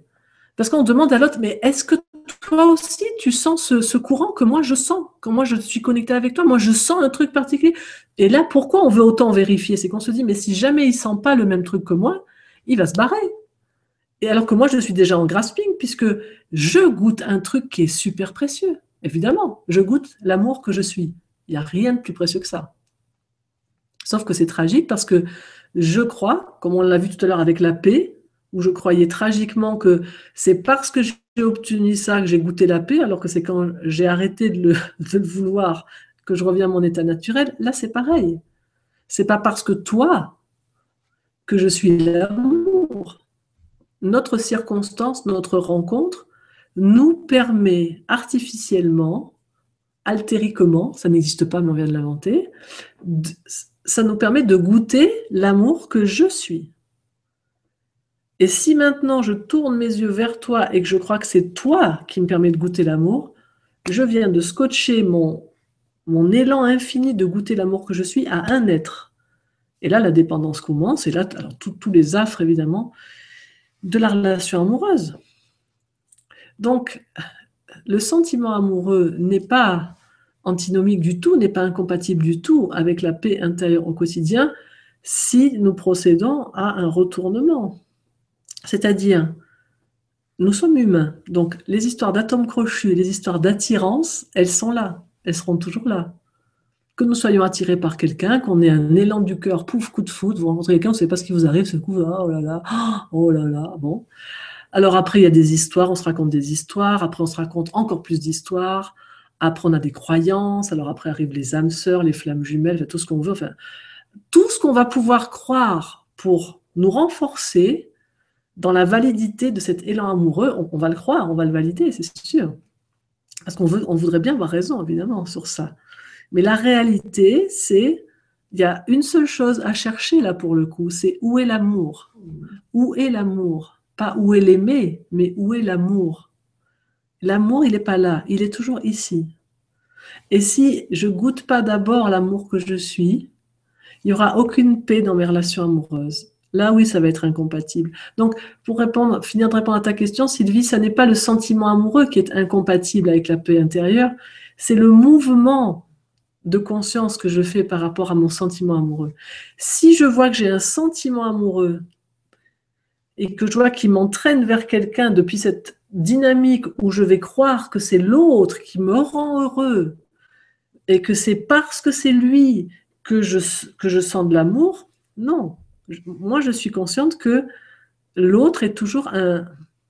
Cet autre-là est un particularisme local euh, qui fait que par le jeu des mouvements atomiques, des mémoires atomiques et, toutes ces forces d'attraction atomique qui existent entre des mémoires qui se retrouvent atomiques, il y a quelque chose qui se. ou compatible, même si ce ne sont pas déjà connus, il y a quelque chose qui, qui est attiré. Mais je ne confonds pas ces mouvements d'attirance mutuelle avec vivre l'amour que je suis. Donc ça veut dire que quand je vois un autre vers lequel il y a cette attirance, je fais d'abord retour vers ce que je suis, je goûte l'amour que je suis, et ensuite je regarde, ok, depuis là, comment l'amour que je suis a envie de s'exprimer. Et maintenant, le premier mouvement vers l'autre n'est jamais je te veux, mais c'est comment en cet instant je peux t'offrir l'amour que je suis? Ensuite, si tu m'offres l'amour que tu es, c'est gai. Mais si tu ne me l'offres pas, je vais revenir à moi. Je vais revenir à mon un. Je vais revenir à goûter ce que je suis. Bien sûr, il y aura une petite tristesse parce que quand on a ces élans du cœur, ces élans dans notre humanité du cœur, bien sûr qu'on a une préférence. Si l'autre il voulait bien, si l'autre il était d'accord, si l'autre il avait aussi cet élan du cœur. Ensuite, on peut commencer cette merveilleuse aventure qui s'appelle vivre un amour humain depuis notre unité. Et, là, la vie va jouer à se goûter en, l'autre, à s'offrir à l'autre, à recevoir l'autre, à co-créer ensemble. Et, ça peut être la plus merveilleuse aventure qui soit de partager l'amour. Mais la relation amoureuse, la relation d'amour entre humains, c'est pas une relation qui est faite pour prendre de l'amour ou pour recevoir un amour que je ne goûte pas déjà. Et je précise bien parce que je répète, parce qu'à Toulouse, quelqu'un n'avait pas compris quand je dis ça, il m'a dit Ah bon, alors l'amour, c'est ne pas recevoir. Non, non, non. Je, dis bien la phrase l'amour, ça, c'est ne pas chercher à recevoir quelque chose que je ne goûte pas déjà. Et ce que j'ai à goûter en premier, c'est l'amour que je suis. Je suis cet amour. Ensuite, bien sûr, il y a des choses que je ne goûte pas a priori. Par exemple, faire l'amour, c'est pas une expérience que vous goûtez a priori. Quand vous goûtez que vous êtes l'amour, la dynamique du faire l'amour, la sexualité, elle est vraiment euh, uniquement dans la matière. Elle, se goûte en partant de la matière, en tout cas. Donc ça, ça fait partie des magnifiques et merveilleuses expériences qu'on peut goûter en tant qu'être humain. Mais là encore, si ce faire l'amour euh, part de quelque chose où ici je ne goûte pas l'amour que je suis, ça va être tragique, ça va être une agitation fébrile de deux corps qui cherchent euh, du plaisir, qui cherchent je ne sais pas quoi, mais, qui vont toujours être dans une déception à la fin, qui vont se retrouver dans une forme de, déception ensuite, quoi qu'il se soit passé. Donc, là encore, on a une merveilleuse occasion d'aller se retourner. Tout est occasion au retournement. Non pas pour se détourner, mais pour pouvoir ensuite vivre tout ce qui se présente à nous, tous les arbres qui se présentent à nous, et les arbres amoureux en sont des magnifiques, tout ce qui se présente à nous depuis cet espace de la clairière de la conscience que nous sommes. Merci Sylvie beaucoup pour ta question. Et merci à toi Isabelle pour cette belle réponse. avec plaisir. Alors, si tu veux, on a une question qui complète justement ça, de Jacqueline, qui nous dit Bonsoir à tous les deux et merci d'être là.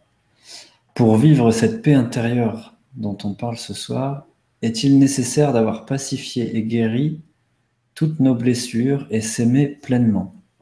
Hmm. Merci Jacqueline. Hmm.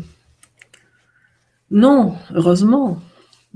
Heureusement qu'il n'est pas nécessaire d'avoir guéri toutes nos blessures et, de s'aimer entièrement. Euh, moi, je vois ça un peu comme euh, une sorte de masse critique de nos parts à l'intérieur. Ce que j'observe, c'est que tant qu'il y a une masse critique de nos parts, donc la majorité de nos parts qui sont blessées et qui agissent à partir du conditionnement, qui agissent à partir de la séparation, qui agissent à partir du manque, euh, ben, notre vie quotidienne, elle va ressembler euh, à une agitation permanente des arbres qui vont venir se mettre devant la clairière de notre conscience sans que nous ayons les moyens de relationner avec eux et de découvrir que nous sommes cet espace clairière. Et, donc, on, va, on, va, on, va, vivre une vie qui, est collée, agitée par des tas de parts de nous qui nous font faire des, tas de choses. Donc, il ne s'agit pas d'avoir guéri toutes nos blessures, il ne s'agit pas de s'aimer euh, entièrement, pleinement, euh, ce qui voudrait dire euh, quelque part comme baigner en permanence dans euh, goûter ce que je suis, goûter ce que je suis, goûter ce que je suis, sans qu'il y ait de moments où on, se retourne pour entrer dans l'expérience. Mais ça veut dire quand même, pour moi, ça, veut quand même dire avoir guéri, oui, une, grande partie en tout cas de nos blessures, avoir dépassé une sorte de, de seuil intérieur qui fait que notre présent redevient un cadeau. Moi, j'ai toujours aimé cette euh, assonance, cette homonymie entre le présent et le cadeau. Euh, le présent peut pas être un cadeau quand mon passé n'est pas un cadeau. Ça, c'est clair. Et, quand euh, dans mon passé, il y, a des, il y a des blessures, il y a des lourdeurs, je ne peux pas être au présent. Parce que ce n'est pas je qui vis le présent. Ce sont mes parts, mes parts blessées, mes parts gardiennes, mes pompiers dont on parlait tout à l'heure avec les addictions. Euh, en réalité, je n'ai pas la main sur ma vie. D'instant en instant, ce sont des parts de moi qui n'ont pas le même âge et qui m'agissent. Euh, Barry Long, qui est un éveillé que j'apprécie, euh, disait voilà que c'est comme si on est possédé littéralement par le conditionnement. Alors, il généralisait ça en disant le conditionnement. Moi, je vois que ce sont des parts de nous, c'est des parts. Ce sont des parts qui ont été blessées, ce sont des parts qui sont conditionnées c'est une bonne nouvelle pour moi que ce soit des parts, parce que quand on parle de l'ego ou le conditionnement, c'est un gros truc, sauf que comme on y est identifié, à part en se tuant, je vois pas comment on en sort, quoi, parce que c'est l'ego qui cherche à sortir de l'ego, c'est le conditionnement qui cherche à sortir des conditionnements, c'est impossible. Alors que quand on découvre que c'est une part de moi, cette part-là a une croyance, alors je peux la voir, je peux relationner, je peux me retourner, je peux faire un travail pour rencontrer cette croyance. Donc, non, la bonne nouvelle, c'est que ce n'est pas nécessaire d'avoir pacifié et guéri toutes nos blessures pour pouvoir euh, faire quotidiennement ce mouvement, ce geste de conscience de la paix intérieure. Je, crois que le plus grand obstacle à, goûter la paix intérieure, euh, on l'a dit en, début de cette Vivra conférence, le plus grand obstacle à goûter la paix intérieure, c'est de chercher une paix intérieure définitive et durable. Moi, la paix intérieure, c'est, je peux dire je la goûte pleinement, quotidiennement, et c'est un mouvement permanent, c'est un mouvement. Quelque chose se passe, hop, une contrariété surgit, une émotion de contrariété surgit qui est le décalage entre ce que certaines parts de moi attendent de la réalité et comment se manifeste la réalité. Donc une petite contrariété arrive, momentanément mon attention est captée par cette contrariété, puis hop, je fais un petit geste de conscience, Oh, bonjour ma chérie. Ah oui, il neige beaucoup. Et oui, demain, on doit sortir la voiture. Et il ne déneige pas juste devant le garage ici, dans ce quartier. Et ouais, va falloir déneiger avec la grosse pelle. Hein. Oui, ça te réjouit pas du tout. Non. Bon. Et on commence à relationner. Et puis, à un moment donné, une fois que j'ai été un petit peu en empathie avec cette part qui n'aime pas trop euh, quand il y a de la neige, alors que la pelleteuse ne, vient pas jusque devant chez nous, ok, je reviens ici. Et donc, je vais commencer à faire mes petits mouvements. Donc, quand j'ai été rencontrée, et pour cela j'ai besoin de me faire accompagner, parce qu'encore une fois, je, le dis tout le temps, mais si j'avais trouvé euh, un moyen, et souvent des personnes m'écrivent pour me dire, oui, vous dites toujours qu'il n'y a pas de moyen pour guérir ces blessures tout seul, mais moi j'en ai trouvé un, puis alors ils m'envoient des liens vers différentes choses que, je connais, euh, mais qui ne sont pas ce dont je parle.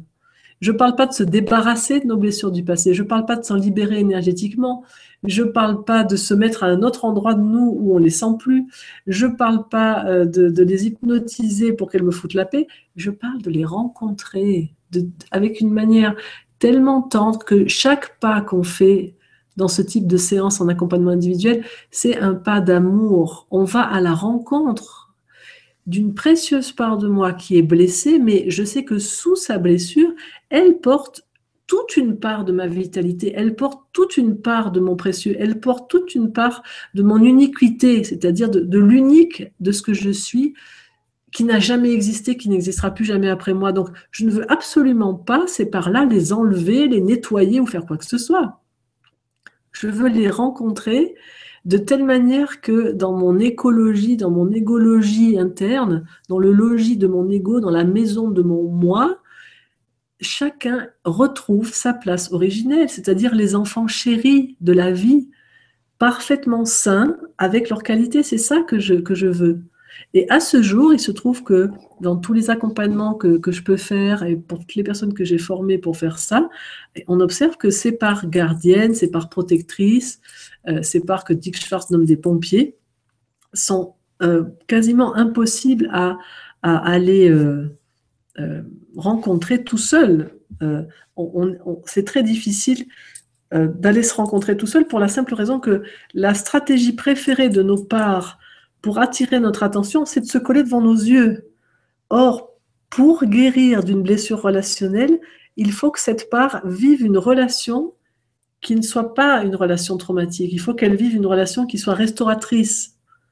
Et comme sa stratégie, comme elle a peur, c'est de se coller devant vos propres yeux, c'est mission impossible d'arriver de, de soi à soi à faire ce décollement nécessaire. C'est possible au présent, j'en ai parlé tout à l'heure, hein, dans les gestes de conscience du relationnement au quotidien, c'est tout à fait possible de le faire au présent, avec nos parts au présent. Si tu as voilà une petite contrariété, ben, j'imagine tout à l'heure, Julien, là, quand on était euh, avec des petits soucis techniques, tu devais avoir des parts contrariées. Bon, c'est tout à fait possible de relationner, de se décoller, de se voir.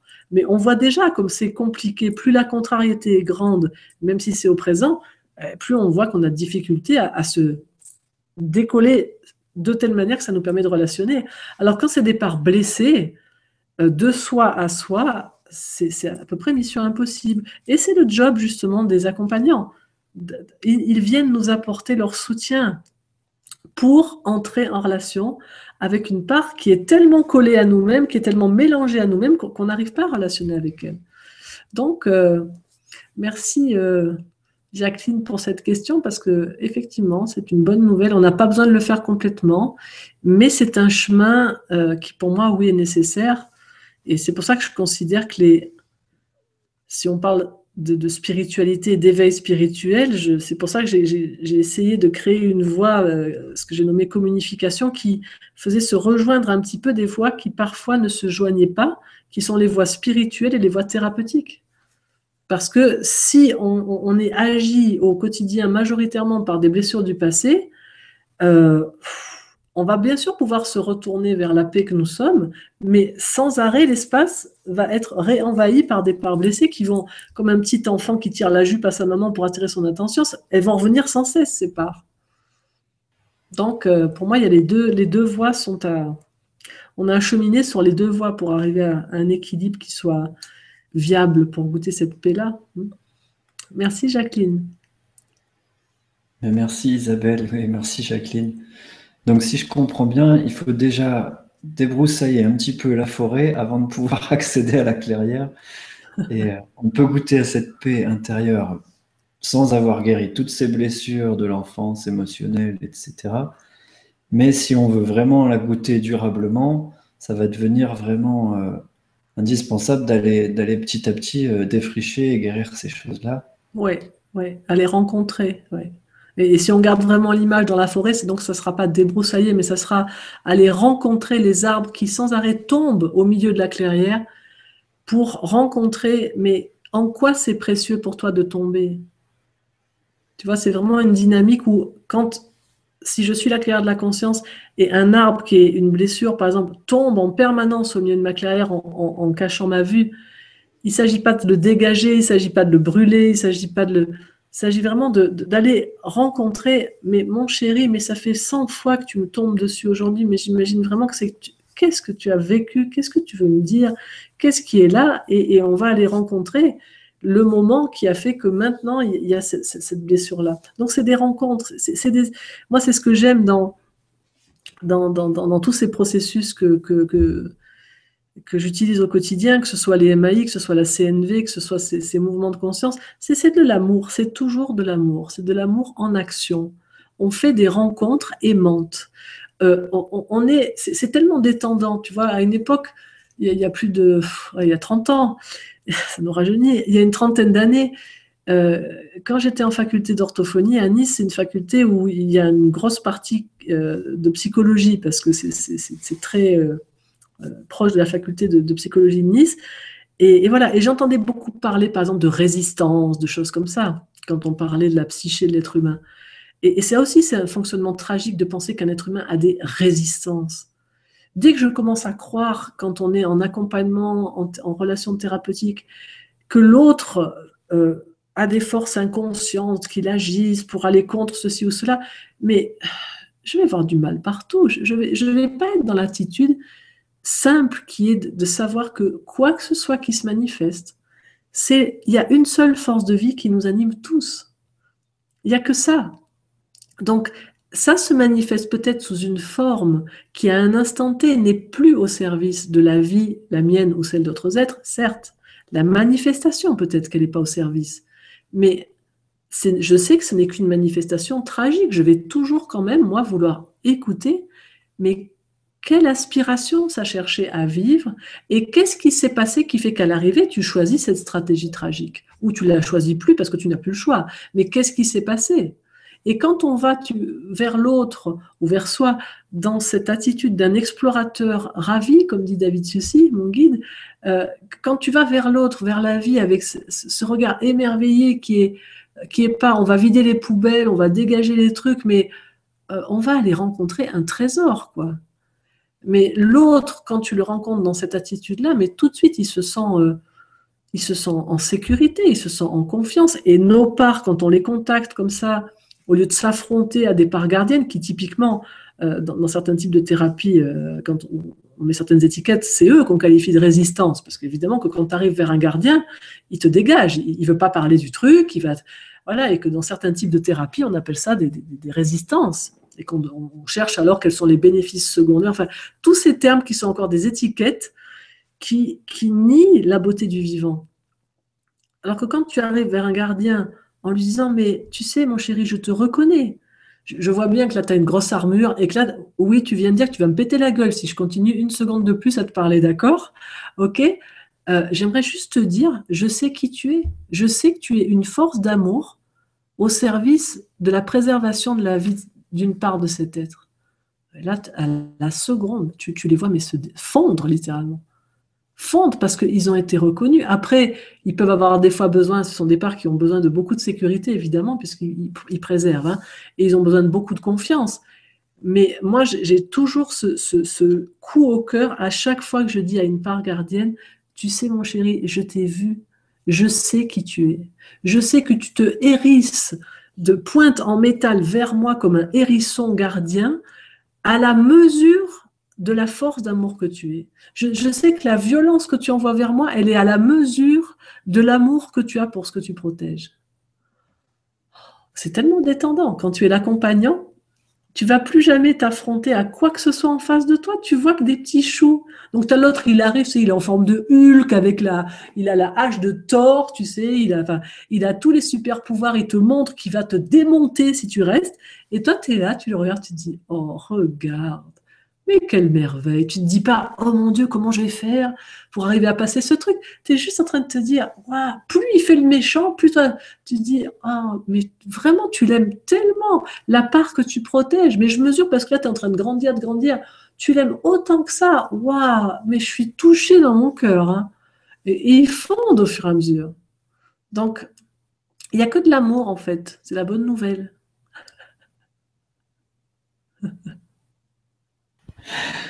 Eh ben, merci pour ta réponse à la question de Jacqueline, Isabelle. Ouais, et à la tienne aussi, et à ton retour. merci. Oui, ben en fait, je, je voyais une transition avec cette, cette histoire que tu disais, des choses qui nous reviennent devant, ces parts souffrantes ou ces, ces gardiens que tu viens de décrire, qui reviennent vraiment s'imposer devant nous en grand. Et une de ces, de ces grandes confrontation, c'est la douleur physique. Alors ça va encore plus loin qu'une douleur psychique ou une blessure de l'enfance. Et c'est Catherine qui pose cette question. Merci. Catherine Bayot, tu nous dis sur la, douleur physique, et vous avez été nombreux à, poser cette question-là aussi, comment être en paix lorsque la douleur physique submerge notre corps et absorbe même la capacité d'attention de ce qui est en paix. Mhm. Merci d'avance pour la réponse et merci pour tout. Hmm. Merci Catherine pour ta question.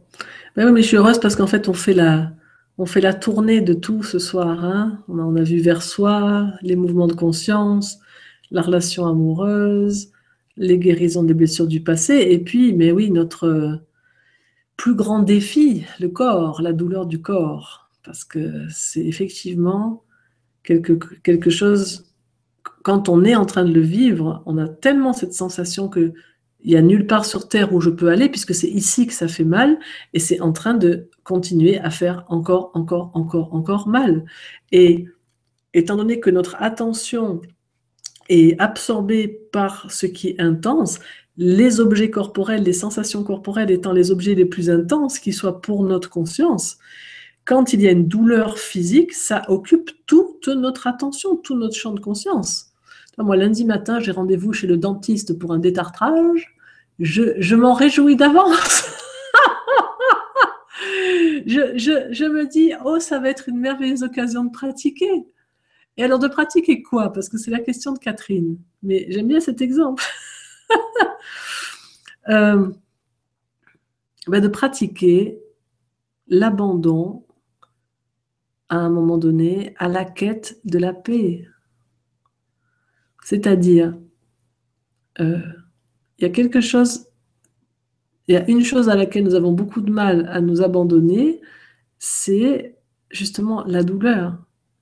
Quelque chose en nous croit que la résultante de toute notre quête, de tout notre cheminement spirituel, si nous en avons un, de toutes nos pratiques de développement personnel, si nous en avons, quelque chose en nous espère que la, résultante ultime, ça serait qu'il n'y ait plus de douleur, qu'on sache quoi faire avec la douleur, qu'on puisse empêcher toute douleur. Mais la réalité, c'est pas celle-là. La réalité, c'est que la douleur, elle existe. Rien ne va supprimer la douleur. Ce que notre quête spirituelle, notre développement personnel, tout notre cheminement de vie va faire disparaître, c'est la souffrance. Et la souffrance, c'est notre non à la douleur. Mais la douleur, elle, elle disparaîtra pas parce qu'elle est purement quelque chose de physique qui nous traverse. Ce que nous pouvons transformer, c'est notre relation à la douleur. Alors, bien sûr qu'il y a euh, une manière de vivre la douleur qui fait qu'on la vit comme moins douloureuse. Cette manière, c'est d'entrer, encore une fois, euh, en contact direct avec ce que nous sommes en train de percevoir et, de faire le truc impensable qui est d'aller encore plus profond que ce que c'est en train de faire. Donc je m'explique, supposons que voilà, je, vais aller chez la dentiste, donc je sais très bien ce qu'elle va faire. Enfin, en Suisse, on appelle ça les hygiénistes. C'est pas les dentistes qui font les tartrages, c'est les hygiénistes en Suisse. Alors, je sais exactement ce qu'elle va faire. C'est le truc le plus, à peu près le plus désagréable que je connaisse, hein, ce machin. Surtout que les Suisses, ils aiment bien faire ça pour que ça soit bien propre. Donc, c'est pire qu'en France. Alors, qu'est-ce qui va se passer? Euh, il y a déjà ma peur avant, il y a ma tension pendant qui va renforcer, Et maintenant, il y a l'idée de la, douleur, c'est-à-dire, et ça, je, vais essayer d'expliquer parce que je sais que des fois, c'est pas évident à comprendre, l'idée de la douleur. Parce qu'on va dire, mais c'est pas une idée, j'ai mal. J'explique. Au moment où ça fait mal, je repenserai à vous euh, lundi matin à 9h. je vous jure, ça va être top. Euh, le moment où elle te met son truc, là où elle commence et tac, elle démarre sous la gencive, alors là, tu as une douleur aiguë qui te traverse. Ok, c'est une fraction de seconde. Et là, aussitôt, il y a la pensée de la douleur. C'est-à-dire que il y a vraiment eu une intensité qui dépasse en, termes de, sensation ce que nous arrivons à gérer comme intensité. Et ce dépassement d'intensité est appelé douleur. Nous le vivons à ce moment-là comme une douleur. Ce que j'appelle la pensée de la douleur, c'est donc qu'il y a le moment de la douleur et la seconde d'après, il y a une pensée, ça fait mal, ça fait mal. Et maintenant, si je reste avec mon attention sur cette pensée, je vais continuer à avoir mal et je vais perdre toute curiosité sur ce qui est en train de se passer réellement dans ma bouche. Alors évidemment, j'ai aussitôt une part qui arrive qui dit non mais t'es con ou quoi? Euh, moi, je suis désolée, j'ai pas tellement de curiosité sur la douleur. Hein. Ça fait mal, ça fait mal. Bon, oui, ma chérie, j'entends que tu n'as pas de curiosité. Mais si je te disais qu'avoir de la curiosité pour ce qui se passe, ça pourrait faire que j'ai moins mal. Est-ce que ça t'intéresse? Ah ben ouais. Bon, alors ok. Donc l'expérience, c'est que il y a l'instant de la douleur, il y a la pensée j'ai mal, et ensuite il y a tout un train de pensée qui arrive. Par exemple, si je garde mon exemple, il y a je sais qu'il y en a pour une heure. Il y en a pour une heure. En Suisse, c'est une heure, tu coupes pas. C'est quel que soit l'état, c'est une heure, parce qu'ils veulent être sûrs que c'est bien fait. Donc tu sais, elle va tout faire. Même si tu es parfait, même si tu n'as presque rien, elle va tout racler partout dans les... C'est les Bon, bref. Donc, tu as aïe, ça fait mal derrière, et il y en a pour une heure. Et derrière, il y a mais je devrais retourner en France juste pour faire les détartrages parce que ça, c'est moins pénible là-bas. Là, tu as le train des pensées. Pendant ce temps-là, je souffre. C'est-à-dire, je suis en train d'avoir des pensées qui disent non à ma douleur. Alors là, une fois encore, le chemin, c'est toujours le même. C'est se retourner vers la réalité. La réalité, c'est que j'ai pas aussi mal que ce que je pense avoir mal. Quand je suis dans l'instant pensant, comme dit David, je ne suis pas dans l'instant présent de ce qui est là. Alors, moi, ce que je, ce que je vais m'amuser à faire lundi matin, je vous dis, je repenserai bien à vous parce que c'est clair, et ce sera la deuxième partie de ma réponse, il y a des moments où je ne vais pas avoir les moyens de faire ce que je vous décris, donc je repenserai à vous. Mais quand j'aurai les moyens, je vais me retourner et plonger vaillamment dans la sensation, plutôt que de rester dans le train de mes pensées où, en plus de la douleur, il y a de la souffrance parce que je suis en train de dire non. Quand je vais en avoir les moyens, parce que mon attention ne sera pas entièrement absorbée par à la fois l'intensité de là et mes pensées, je vais me retourner et je vais plonger dans la sensation, comme on plonge, vous voyez, comme on plongerait dans l'eau. Euh, voilà, vous mettez le doigt dans l'eau et quelque chose dit Ah, c'est chaud. Et maintenant, vous plongez dans l'eau en ayant comme intention de sentir Mais attends, cette chaleur, ça dit c'est chaud, mais c'est chaud où? C'est chaud comment? Et là, maintenant, vous, êtes, vous devenez des expérimentateurs, vous voulez... Euh, voilà, la chaleur arrive et vous dites, ah mais c'est, mais attends, mais donne-moi en plus, attends, je, je, sens pas bien, c'est où, c'est comment? Hein, et là, vous devenez un explorateur, c'est où, c'est comment, c'est où, c'est comment? Et là, vous allez découvrir qu'en réalité, il n'y a rien qui existe qui s'appelle une douleur fixe. Quand vous rentrez dans la sensation, vous allez découvrir, quand vous plongez dedans, en fait, il y a une intensité qui a un mouvement. Et vous allez rentrer dans ce mouvement. Et quand vous rentrez dans le mouvement, vous percevez plus ça comme une douleur. Euh, tout simplement parce que si on représente ça, c'est la douleur, c'est la zone qui fait mal. Tant que je me dis j'ai mal, c'est une douleur, tout mon être, tout mon système de défense va essayer de circonscrire ça. Or, on dit que c'est une douleur parce que c'est trop intense. C'est plus intense que ce que certaines zones de mes nerfs, de tout mon corps euh, peuvent digérer de manière euh, agréable. Donc la douleur est une question d'intensité. Or, encore une fois, notre réaction tragique, c'est que face à cette intensité, qu'est-ce que je fais? Je me mets à la rejeter. Or, comme l'intensité, c'est un ratio entre un événement survenant et une surface, et plus la surface est réduite, plus l'intensité est grande, hein, c'est le principe du laser, tout mon système de défense contre la douleur va accroître la douleur puisqu'il la rejette. Donc là, l'invitation, c'est de faire l'inverse de tout ce à quoi on a été habitué, c'est-à-dire au lieu de chercher à la rejeter, c'est plonger dedans. Et au lieu de juste de dire ah bah oui tiens c'est rose par exemple, c'est étiquette haute c'est rose, mais non c'est pas rose, c'est plonge ton œil dedans. Et là tu vas découvrir ah en fait non il y, a des, y a des petites lignes blanches et là c'est un petit peu blanc et là vous allez découvrir la la variété infinie du mouvement sensoriel qui est en train de se vivre et qu'on nomme simplement comme j'ai mal, ce qui est tellement réducteur alors qu'on peut faire des expériences magnifiques. Alors ça, c'est la première partie de ma réponse, c'est entrer dans l'expérience sensorielle. La deuxième partie de ma réponse, et je rirai beaucoup en repensant à vous lundi matin, c'est essayer de, essayons de ne pas être arrogant face à la douleur. Parce qu'effectivement, comme le dit très justement Catherine, il y a un moment où l'intensité va absorber ma capacité d'attention.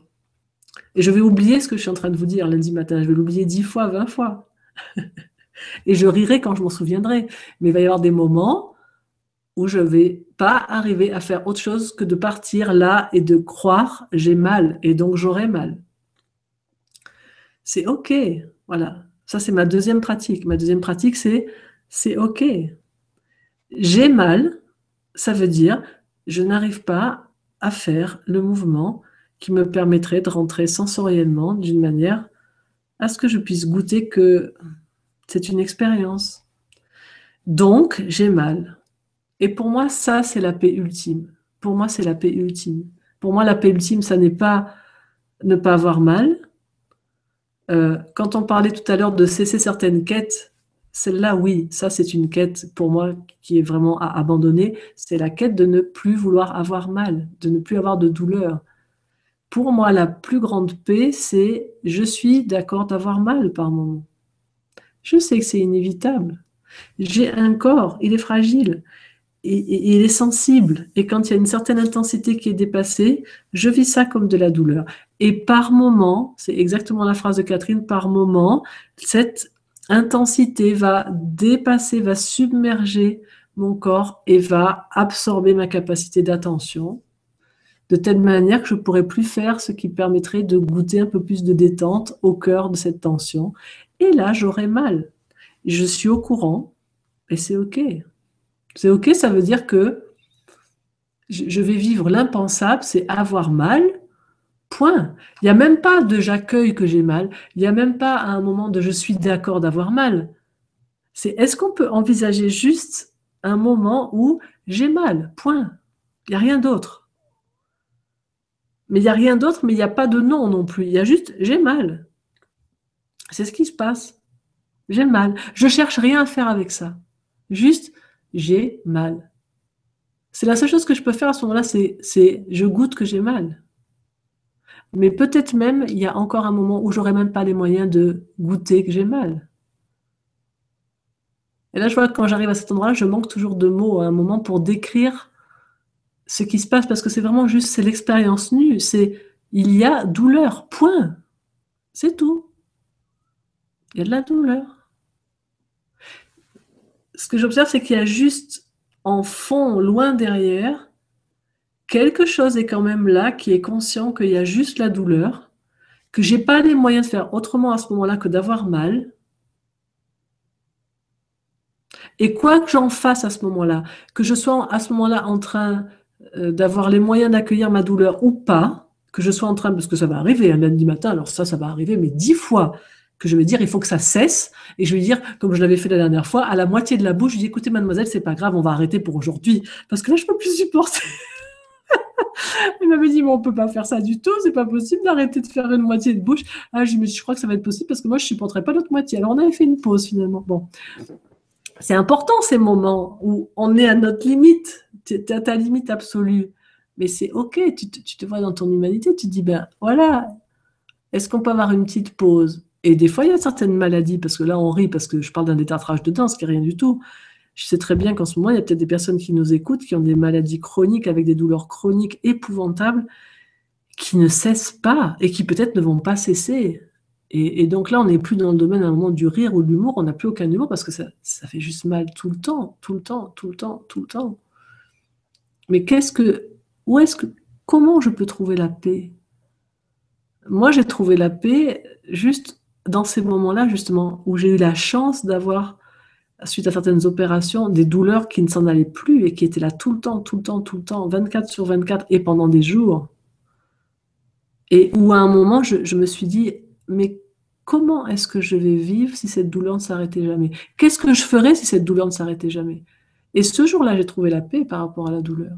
Parce que c'était, mais si je cherche la paix dans la cessation de la douleur, si je cherche la paix dans le fait que j'ai les moyens de faire ce que je sais faire sensoriellement et que je vous ai décrit, si je cherche la paix dans le fait que elle va cesser à un moment cette douleur, mais je suis foutu parce que peut-être que cette douleur ne va plus jamais s'arrêter et moi, je voyais que mes moyens diminuaient au fil des jours parce que je me fatiguais face à cette douleur, parce que je n'arrivais plus à dormir, parce que... Et quelque chose s'est effondré à un moment. Et dans certaines traditions spirituelles, on appelle ça l'effondrement salutaire. C'est salutaire parce que ceux qui cherchent à résister à un moment donné est cela même qui nous contracte encore. Et je me suis effondrée, je me souviens dans cet hôpital à Neuchâtel, je me suis effondrée parce que je, ça faisait sept jours que j'avais mal en continu, jour et nuit, et que, et que je n'étais pas sûre que ça n'allait pas rester tout le temps comme ça. Et quelque chose s'est comme incliné, et pour moi c'est un des aspects aussi de la paix intérieure, c'est de s'incliner. C'est pas accepter, c'est pas accueillir, c'est pas être d'accord, c'est s'en remettre. Euh, en anglais, le terme c'est surrender. Et ce terme vient du français. C'est les Anglais quand ils cherchaient à dire se rendre. Et en anglais, comme ils ne peuvent pas faire deux consonnes d'affilée, ça donnait surrender. Mais j'aime tellement ce terme. Quand je suis face à la douleur pure et que j'ai plus les moyens et qu'il se passe ce que décrit Catherine, je me rends, je m'en remets. Ce geste magnifique que j'ai vu faire par Nana Michael lors d'un intensif vers l'éveil, le front au sol, les mains vers le ciel, non pas vers quelqu'un, parce que ce que nous sommes, cette, force de vie, elle est partout, donc elle n'est pas plus sociale qu'ailleurs, mais c'est simplement dans le sens de d'avoir ces mains ouvertes, qui sont l'inverse de ces mains qui veulent toujours attraper quelque chose, front au sol, pour dire j'arrête de croire quoi que ce soit, que je peux faire quelque chose avec ma tête, le front au sol et les mains ouvertes. Et juste, je me rends je me rends à la douleur. Je dis, ok, juste là, ok, c'est toi la plus forte. Je cesse cette euh, arrogance humaine que nous avons de toujours vouloir dominer ce qui nous traverse, qui... Et, certains chemins spirituels, des fois, peuvent, en nous faisant miroiter certaines maîtrises physiques, énergétiques, sensorielles, émotionnelles, mentales, spirituelles, on nous fait miroiter une maîtrise sur certaines choses. Pour moi, la plus grande force, c'est n'avoir aucun pouvoir. Et la plus grande force, c'est de pouvoir s'incliner à un moment et dire, OK, eh bien, juste là pour ce moment, c'est la douleur. Et alors j'ai mal. Je dis pas d'accord. Je m'abandonne à ça. Je cherche pas à faire autre chose qu'avoir mal. Et ça, depuis que j'ai découvert ça en 2009, 2010, euh, pardon, l'opération c'était en 2010, euh, il y a quelque chose qui s'est euh, apaisé en moi beaucoup plus vastement que quand en 2009 j'ai eu toutes ces ouvertures dans la conscience, dans l'éveil, dans tout ça. Parce qu'il y avait encore un mouvement là qui croyait quelque chose, qui croyait dans, une paix justement qui résiderait dans ce vaste espace. Et j'ai trouvé la paix ultime, donc j'ai beaucoup de gratitude qu'on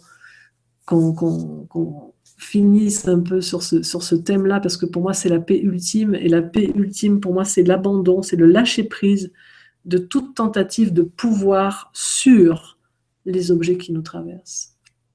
Là, si celui qui peut s'en remettre face à la douleur, là, on sait que on a la clé de la paix ultime, qui n'est pas une résignation du tout, mais du tout, qui est la paix, qui, qui est juste être avec ce qui est et, ne pas faire obstacle à ce qui est en train de se passer. Et ce qui est, c'est la douleur est là et je n'ai aucun moyen. Et c'est ce qui est. Et je suis là, euh, le mot qui me venait, c'était dignement, je ne sais pas pourquoi, mais oui, parce que pour moi, c'est une expression de la dignité humaine que d'être là. De, vous savez, quand on, dit le, courage, c'est pas de pas avoir peur, c'est de rester là alors qu'on a peur. C'est exactement de ça dont il s'agit. Et, pour moi, cette paix ultime, elle ne réside pas dans, d'avoir une victoire sur quelque chose ou sur la douleur, mais juste rester là au moment où justement il n'y a aucune issue. il n'y a aucune issue de la conscience, il n'y a aucune issue sensorielle. C'est juste ça qui est. Eh bien, quand on peut rester là, mes amis, chéris, chouchous, c'est la paix, c'est la paix absolue. Quand je suis d'accord d'avoir mal une seconde, puis deux secondes, puis trois secondes, de rester là, l'éternité de la paix s'ouvre à moi. Parce que je n'ai plus peur, c'est quitter le monde de la peur. C'est ce que dans la tradition chrétienne, c'est l'initiation de la crucifixion. Hein. C'est rester à l'endroit où ça fait mal. Non pas par dolorisme ou pour vivre je ne sais quoi après, mais parce que c'est la porte ultime de la vie éternelle. Alors, euh, merci Catherine de nous avoir offert cette belle euh, question de clôture, parce que c'est vraiment la clé ultime. J'ai beaucoup de gratitude pour toi. Merci. Et pour la formulation aussi, tellement claire et précise avec laquelle tu l'as formulée. D'accord, ben merci à toi pour la réponse, Isabelle. Avec toi. Et puis, euh, oui, tu préfères qu'on arrête maintenant Je sais pas, est-ce qu'il y a encore des. Je sais pas, c'est juste, je manque de clarté. Peut-être, j'avais en tête deux heures. oui. Ah non, on a démarré plus tard. Oh non, non, mais attends, on a démarré à 8h15. Non, non, mais c'est bon, j'actualise. Hop là, hop là, attends, j'actualise. Oui, dans ma tête, on avait démarré à l'heure. Non, non, on n'a pas démarré à l'heure. Donc, on va continuer encore. Oui, donc, avec joie, bien sûr.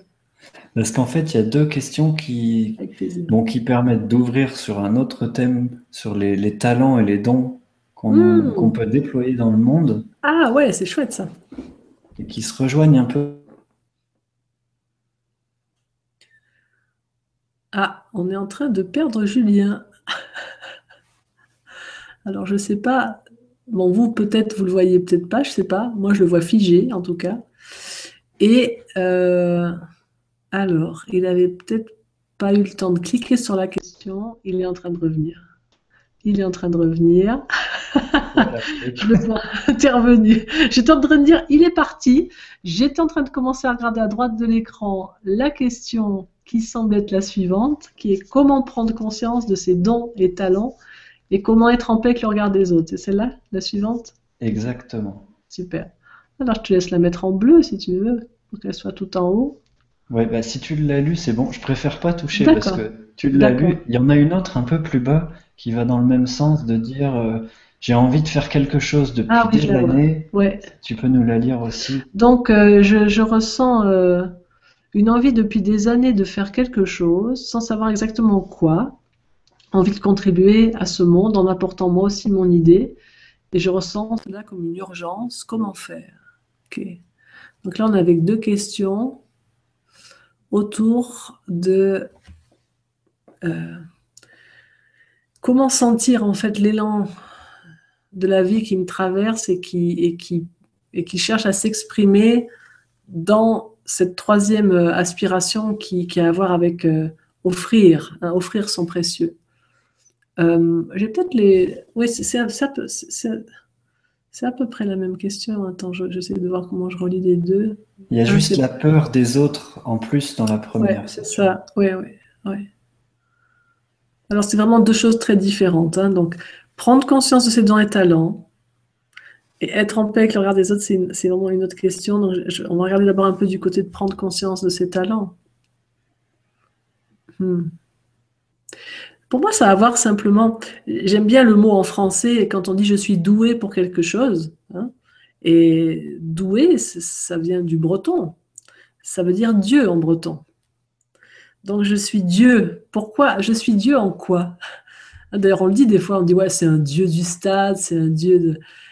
Euh, la vie en nous, elle se manifeste avec certaines qualités, effectivement.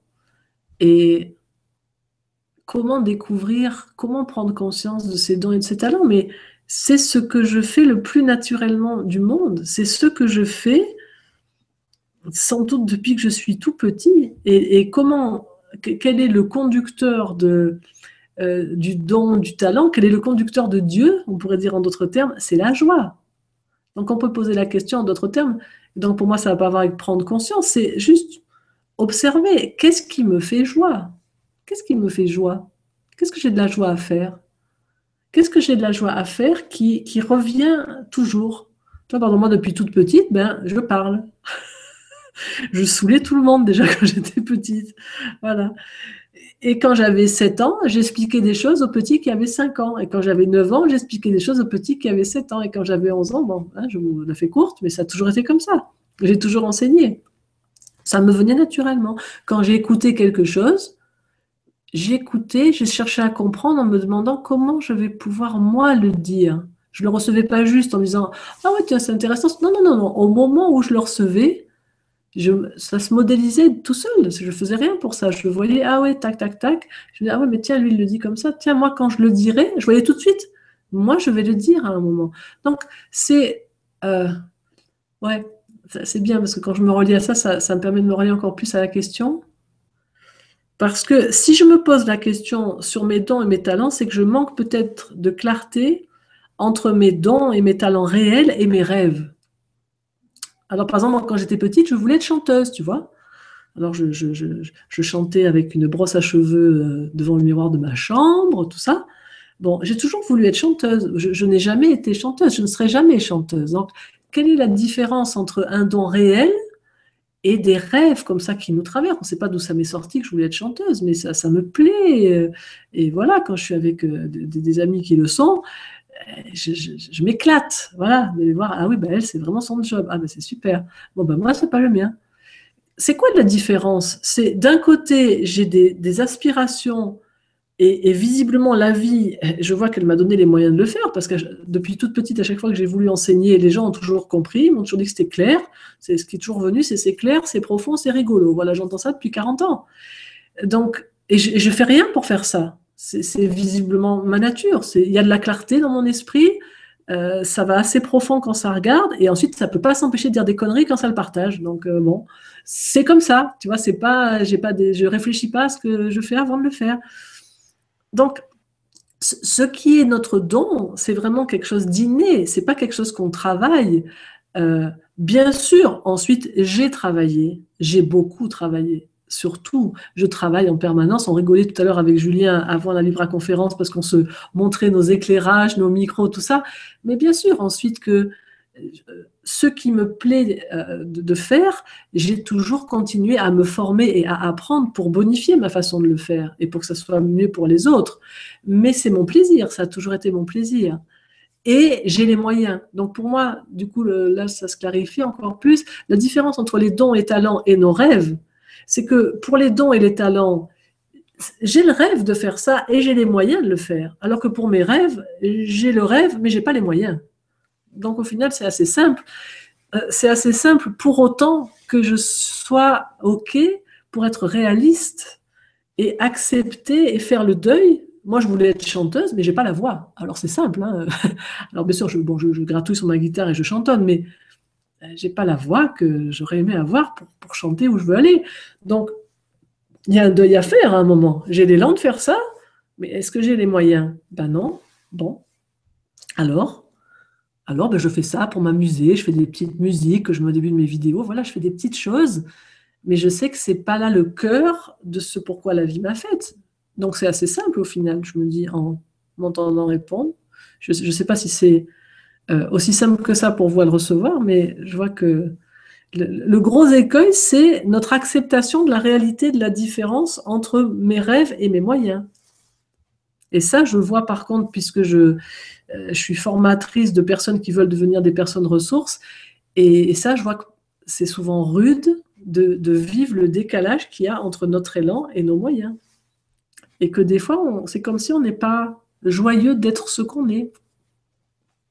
Euh, on, est plombier et puis notre rêve, ça serait d'être euh, alpiniste, ou on est alpiniste et notre rêve, ce serait d'être plombier, enfin peu importe dans quel sens. Mais euh, voilà, donc ça c'est sur, sur les dons. Est-ce que ça répond aussi sur je ressens une envie depuis des années de faire quelque chose sans savoir exactement quoi? Oui, c'est la même chose. Ça, c'est quelqu'un qui. je ne sais pas, les prénoms, c'est en dessous. Hein, donc, ça, C'est oui, peut-être que c'est aussi le regard des autres, parce que toi, tu as eu la chance de, depuis jeune, de, tout le monde te renforce là-dedans, mais peut-être que le regard des autres, ça peut être une barrière ou, Bien sûr. ou un frein à se rendre compte de ses talents. Mais oui. Euh, en même temps, euh, c'est une supposition que j'ai été renforcée là-dedans parce que euh, ma maman, par exemple, me passait son temps à me dire arrête de faire ton intéressante. Ce qui, si j'avais eu un certain type de personnalité, m'aurait juste cassé en deux. Il se trouve que j'avais un type de personnalité où je me suis dit, bon, de toute façon, ça la gêne de, que je fasse l'idiote devant les invités, mais je vais le faire quand même. Donc ça, ça dépend comment on fonctionne derrière. Euh, si on prend cet aspect-là de la question, comment être en paix avec le regard des autres, euh, ça dépend de, comme disait Marshall Rosenberg, de quelles oreilles on a sur la tête. Euh, quand on demandait à Marshall c'est quoi la plus grande chose que tu aies fait de ces 40 dernières années, il répondait Moi, ce que j'ai fait, c'est que depuis 40 ans, je n'entends plus jamais ce que pensent les gens de moi. Ce qui ne veut pas dire qu'il n'écoutait pas ce que les gens disaient, mais ce qui voulait dire qu'il écoutait au-delà de ce que les gens lui disaient, il écoutait juste leurs besoins. Donc, typiquement, quand ma maman à l'époque me disait, parce qu'on avait une grande famille qu'on réunissait euh, tous les 15 jours, qui venait de Marseille, et je faisais l'idiote parce que j'adore faire le clown. Donc, et au bout d'un moment, ça l'énervait. Donc elle me dit arrête de faire ton intéressante. Si j'écoute arrête de faire ton intéressante, euh, je m'arrête, ça casse ma joie par exemple, de faire le clown à la fin du repas. Si je suis capable de mettre un certain type d'oreilles qui sont des oreilles qui écoutent les besoins de l'autre, je vais plus entendre ce qu'elle me dit et le croire. Je vais juste écouter, me relier et dire mais maman, est-ce que tu te sens gênée quand tu me vois faire le clown comme ça? Parce que c'est pas ce que tu attends de ton enfant. Est-ce que tu aimerais que je montre davantage des, je sais pas, des qualités de bon élève à l'école, que je récite un des poèmes que j'ai appris cette semaine par cœur? Est-ce que ça nourrirait, je sais pas, euh, ta fierté maternelle davantage si je montrais des aspects de moi qui montrent mon intelligence plutôt que ma bêtise Est-ce que c'est ça, maman? Et elle m'aurait répondu oui, parce que bien sûr c'était ça. Que elle disait tout le temps à toute la famille que j'étais une merveille à l'école, que j'étais très intelligente, et puis quand ils arrivaient, je, faisais ce que je préfère faire, c'est-à-dire raconter des conneries. Donc, donc, comment je peux être en paix avec le regard des autres et avec les paroles des autres surtout, mais en me reliant avec la vérité de ce qu'ils sont en train de vouloir me dire. Ce qu'ils sont, ils ne sont pas en train de parler de moi, c'est juste ça la clé. Ils sont, personne ne m'a jamais parlé de moi. Le jour où on, peut comprendre ça, et on, entre dans un autre monde. À chaque fois qu'un être humain me parle de moi, il est en train de me parler d'un de ses besoins. S'il est en train de me faire des compliments, il me parle d'un de ses besoins nourris. S'il me fait quelque chose qui n'est pas un compliment, qui est une insulte ou qui est quelque chose de pas agréable, il est en train de me parler d'un de ses besoins pas nourris, mais il me parle de lui. Et si j'arrête de prendre ça ou pour moi si c'est un compliment, ou contre moi si c'est pas un compliment, mais que juste je m'intéresse à mais qu'est-ce qui se passe en toi? Ah, tu trouves que ce que je raconte depuis tout à l'heure dans cette vraie conférence est complètement nul. Ah, ça c'est ce que tu me dis. Si j'ai des oreilles qui entendent des jugements et qui les croient, je vais dire oh mon Dieu, vrai, mais oh mais c'est nul alors. Euh, et je vais le prendre contre moi. Je vais dire, bon, non, non, mais Julien, maintenant c'est fini, ne me propose plus jamais de vivre à conférence. Bon. Maintenant, si j'ai un autre type d'oreille et que je me connecte aux besoins, je vais dire, ah, mais, mais quand, tu trouves, quand tu me dis que tu trouves ça nul, mais est-ce que tu es déçu euh, parce que ça n'a pas nourri, je ne sais pas, tes besoins de clarté ou d'apprentissage ou d'évolution ou qu'est-ce qui était en jeu pour toi? Si je ne suis pas sûre, je vais essayer de deviner, mais je vais demander à la personne. La personne va me dire, ah mais non, mais c'est pas ça, mais euh, mais moi, je croyais que c'était un truc, un atelier de pratique où tu donnais des exercices à faire. Et puis là, en fait, c'était des questions-réponses. Moi, je n'avais pas compris que c'était ça. Ah, ok. Donc, euh, tu es déçu parce qu'il y a quelque chose en toi qui aurait aspiré à quelque chose qui te permette plus de vivre quelque chose plutôt que d'entendre des questions qui peut-être pour toi ne te concernaient pas. Est-ce que c'est ça? Oui. Ok, je me suis reliée, il m'a parlé de lui. Ça n'a rien à voir avec moi. Après, ce que j'ai fait contribue ou pas à nourrir ses besoins, mais je ne suis pas la cause. Donc quand je peux commencer à mettre ces oreilles-là, et c'est ce que nous apprend à faire le processus de la communication non violente, ben, je suis sauvée. Parce que c'est la phrase que Marshall nous avait dit dans un stage en 2004 à Régosville, et ça m'avait marqué euh, à vie, parce que moi j'avais toujours peur du regard des autres, mais j'avais tellement peur à l'époque du regard des autres, des paroles des autres, euh, j'étais terrifiée. Et, euh, et, il nous avait dit quand vous commencerez à pratiquer ce processus de la communication non violente, vous n'aurez plus jamais peur du regard des autres. Vous n'aurez jamais plus peur que quelqu'un vous dise un jugement. Vous aurez une seule peur, c'est de ne pas mettre assez vite ces oreilles qui vous permettent d'entendre les besoins réels de la personne. Et moi, ce jour-là, je me suis dit, waouh, cool À partir de maintenant, j'ai le pouvoir. Il me suffit d'aller travailler pour muscler mes oreilles girafes, hein, puisqu'en CNV, on appelle utiliser le processus être en mode girafe. Je dis, je vais aller muscler mes oreilles girafes et j'ai le pouvoir maintenant plus jamais je croirais que c'est l'autre qui m'a insulté ou l'autre qui m'a fait mal. Je prendrai ma responsabilité de dire Ah ben oui, au moment où il m'a dit ça, je l'ai entendu avec des oreilles chacales, avec des oreilles qui croient les jugements et qui soit les retournent contre soi en, les validant, soit les retournent vers l'autre en étant agressif. Donc, pour moi, ma réponse à comment être en paix avec le regard des autres, c'est euh, en n'écoutant pas ce qu'ils disent, mais en se reliant à ce qui est à l'origine de ce qu'ils disent, c'est-à-dire leurs besoins. Et là, le processus de la communication non violente est vraiment euh, un processus précieux là-dessus, qui pour moi est ce qui me permet majoritairement de, goûter la paix au quotidien. Je tiens à le redire. Hein. Et puis pour répondre aussi un petit peu dans la question de Lily qui dit je, ressens une envie depuis des années de faire quelque chose, mais sans savoir exactement quoi j'ai envie de contribuer à ce monde, d'apporter moi aussi mon idée, et je ressens ça comme une urgence, mais en, même temps, je peux imaginer que si on demandait à Lily, mais c'est quoi précisément ton idée? C'est pas tout à fait clair, parce que si c'était clair, ce serait en train de se faire. Hein. Donc, comment faire? Mais juste rester avec là, en faisant confiance au mouvement de la vie en toi. Parce que qu'est-ce qui se passe? Et tu sens bien un mouvement. Il y a quelque chose en toi qui a à voir avec cette troisième aspiration qui est offrir son précieux. Alors tu sens ce mouvement. Il y a quelque chose qui veut offrir son précieux, qui veut contribuer, sauf que tu n'es pas encore très au clair sur mais, c'est quoi ce que je donne? Il est où mon précieux? Je ne sais pas trop quoi. Mais je t'invite vraiment à avoir confiance que quand ce mouvement se, déclenche euh, en nous, même si j'ai bien lu que c'est depuis des années, hein, euh, il y, a un temps de maturation qui peut être très lent chez certains êtres parce que euh, des fois, notre compétence n'est pas une compétence euh, très clairement identifiable. Je te donne, je, parle toujours de moi parce que c'est le sujet que je connais le mieux. C'est pas pour raconter ma vie, mais c'est juste parce que euh, j'aime pas parler de choses livresques ou conceptuelles. J'ai toujours enseigné, mais j'ai mis très très longtemps pour être au clair avec ce que je voulais transmettre, tu vois. Euh, parce que ce que je transmets n'est pas une matière qui existait, par exemple.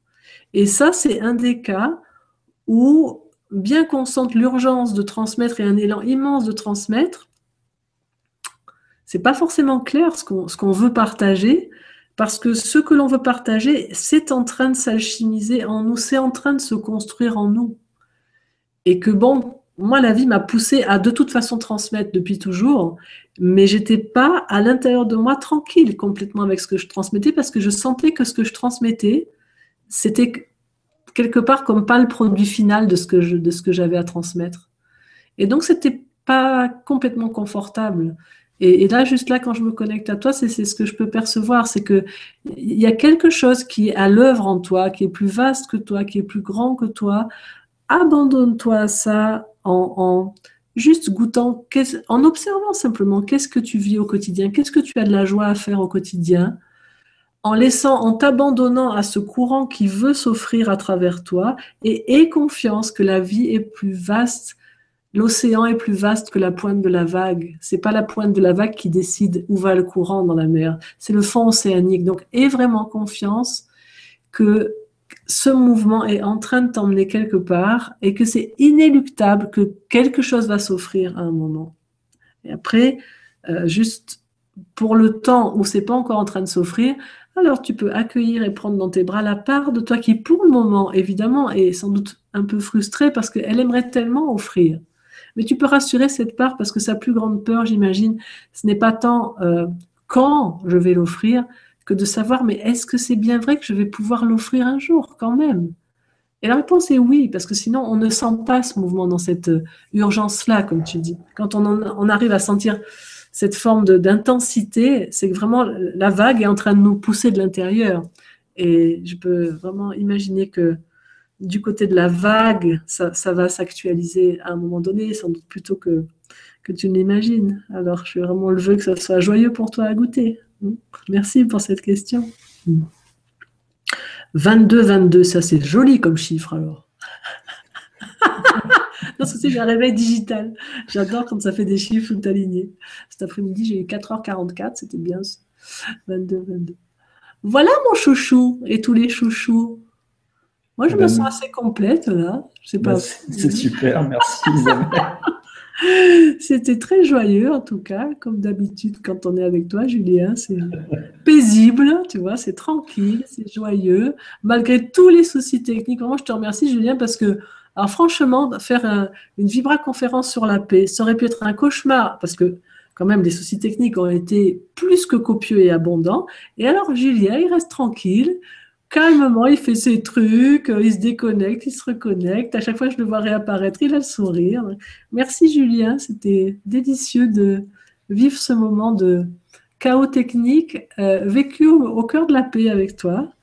Et puis, ben, merci à toutes celles et ceux qui ont été avec nous ce soir, à vos questions. Et euh, ouais, c'était vraiment doux d'être avec vous. Ben, merci encore de ta présence, Isabelle, et d'être là avec nous. Et pour tous tes messages inspirants, c'est vrai qu'on a eu des, un petit chaos technique pour nous faire bosser. Vous avez été nombreux à dire dans les commentaires, bah, c'est justement pour nous faire bosser sur la paix. C'était atelier pratique en même temps pour ceux qui voulaient pratiquer. voilà, en même temps, il y avait le bandeau comme Gwénoline, parce que comme on est dans la même chaîne, bon, bah, ça arrive automatiquement, régulièrement dans l'émission, je ne sais pas pourquoi. on va voir ce qu'on peut faire.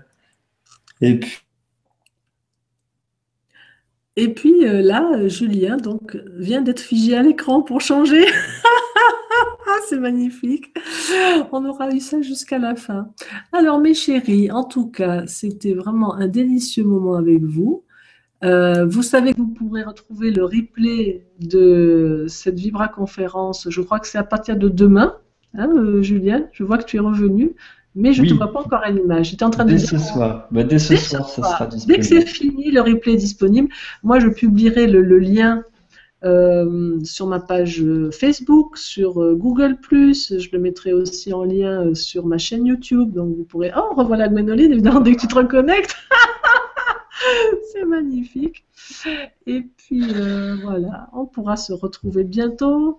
Euh, je serai aussi à partir, c'est quand? Je crois que c'est le, je suis le 22 ou le 23, je crois que c'est le 23 mars.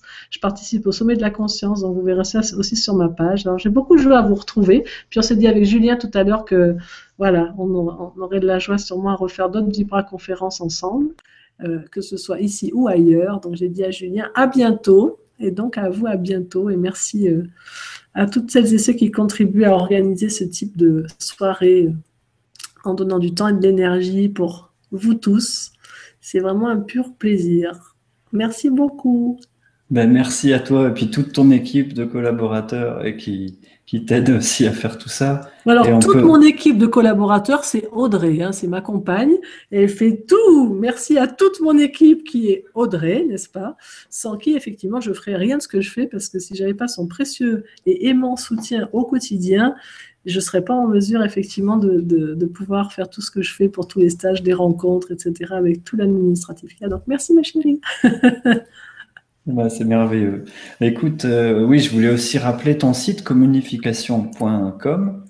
E bah, qui est dans l'article en dessous de la vibra. .eu, mon chéri. Ah, communication.eu, parce que .com, e c'est pas moi. D'accord. Communication.eu, c'est bien ça. Absolument. Je voulais aussi remercier toute l'équipe du Grand Changement. Oui. Et Stéphane, et puis tous les animateurs. Michel Rib qui fait les MP3, donc je t'enverrai aussi dès demain. Ah, super, avec plaisir. Et les sous-titreurs avec Karim qui. Ah, on est en train de reperdre Julien. c'est magnifique. Vous, je ne sais pas ce que vous voyez. En fait, je ne sais pas ce qui. Enfin, là, quand il est figé, comme c'est lui qui a la parole, je ne sais pas si vous me voyez ou si vous faites que m'entendre. Je ne sais même pas si vous m'entendez, en fait. Voilà, décidément, il est temps de se dire. Ce que je ne sais pas, j'étais en train de leur dire, quand toi ça fige comme ça, ils m'entendent quand même Parce que moi, chaque fois, j'ai parlé, mais je ne sais pas du tout s'ils m'entendaient, en fait. Oui, oui, tout est toujours euh, en, ligne. C'est juste que Voilà, on va régler ça pour les prochaines. Une bonne soirée à toutes et à tous en tout cas. oui, plein de joie pour tout le monde et puis euh, à bientôt, ici ou ailleurs. Bisous et revoilà Gwendoline. Au revoir tout le monde. Au revoir tout le monde, à bientôt.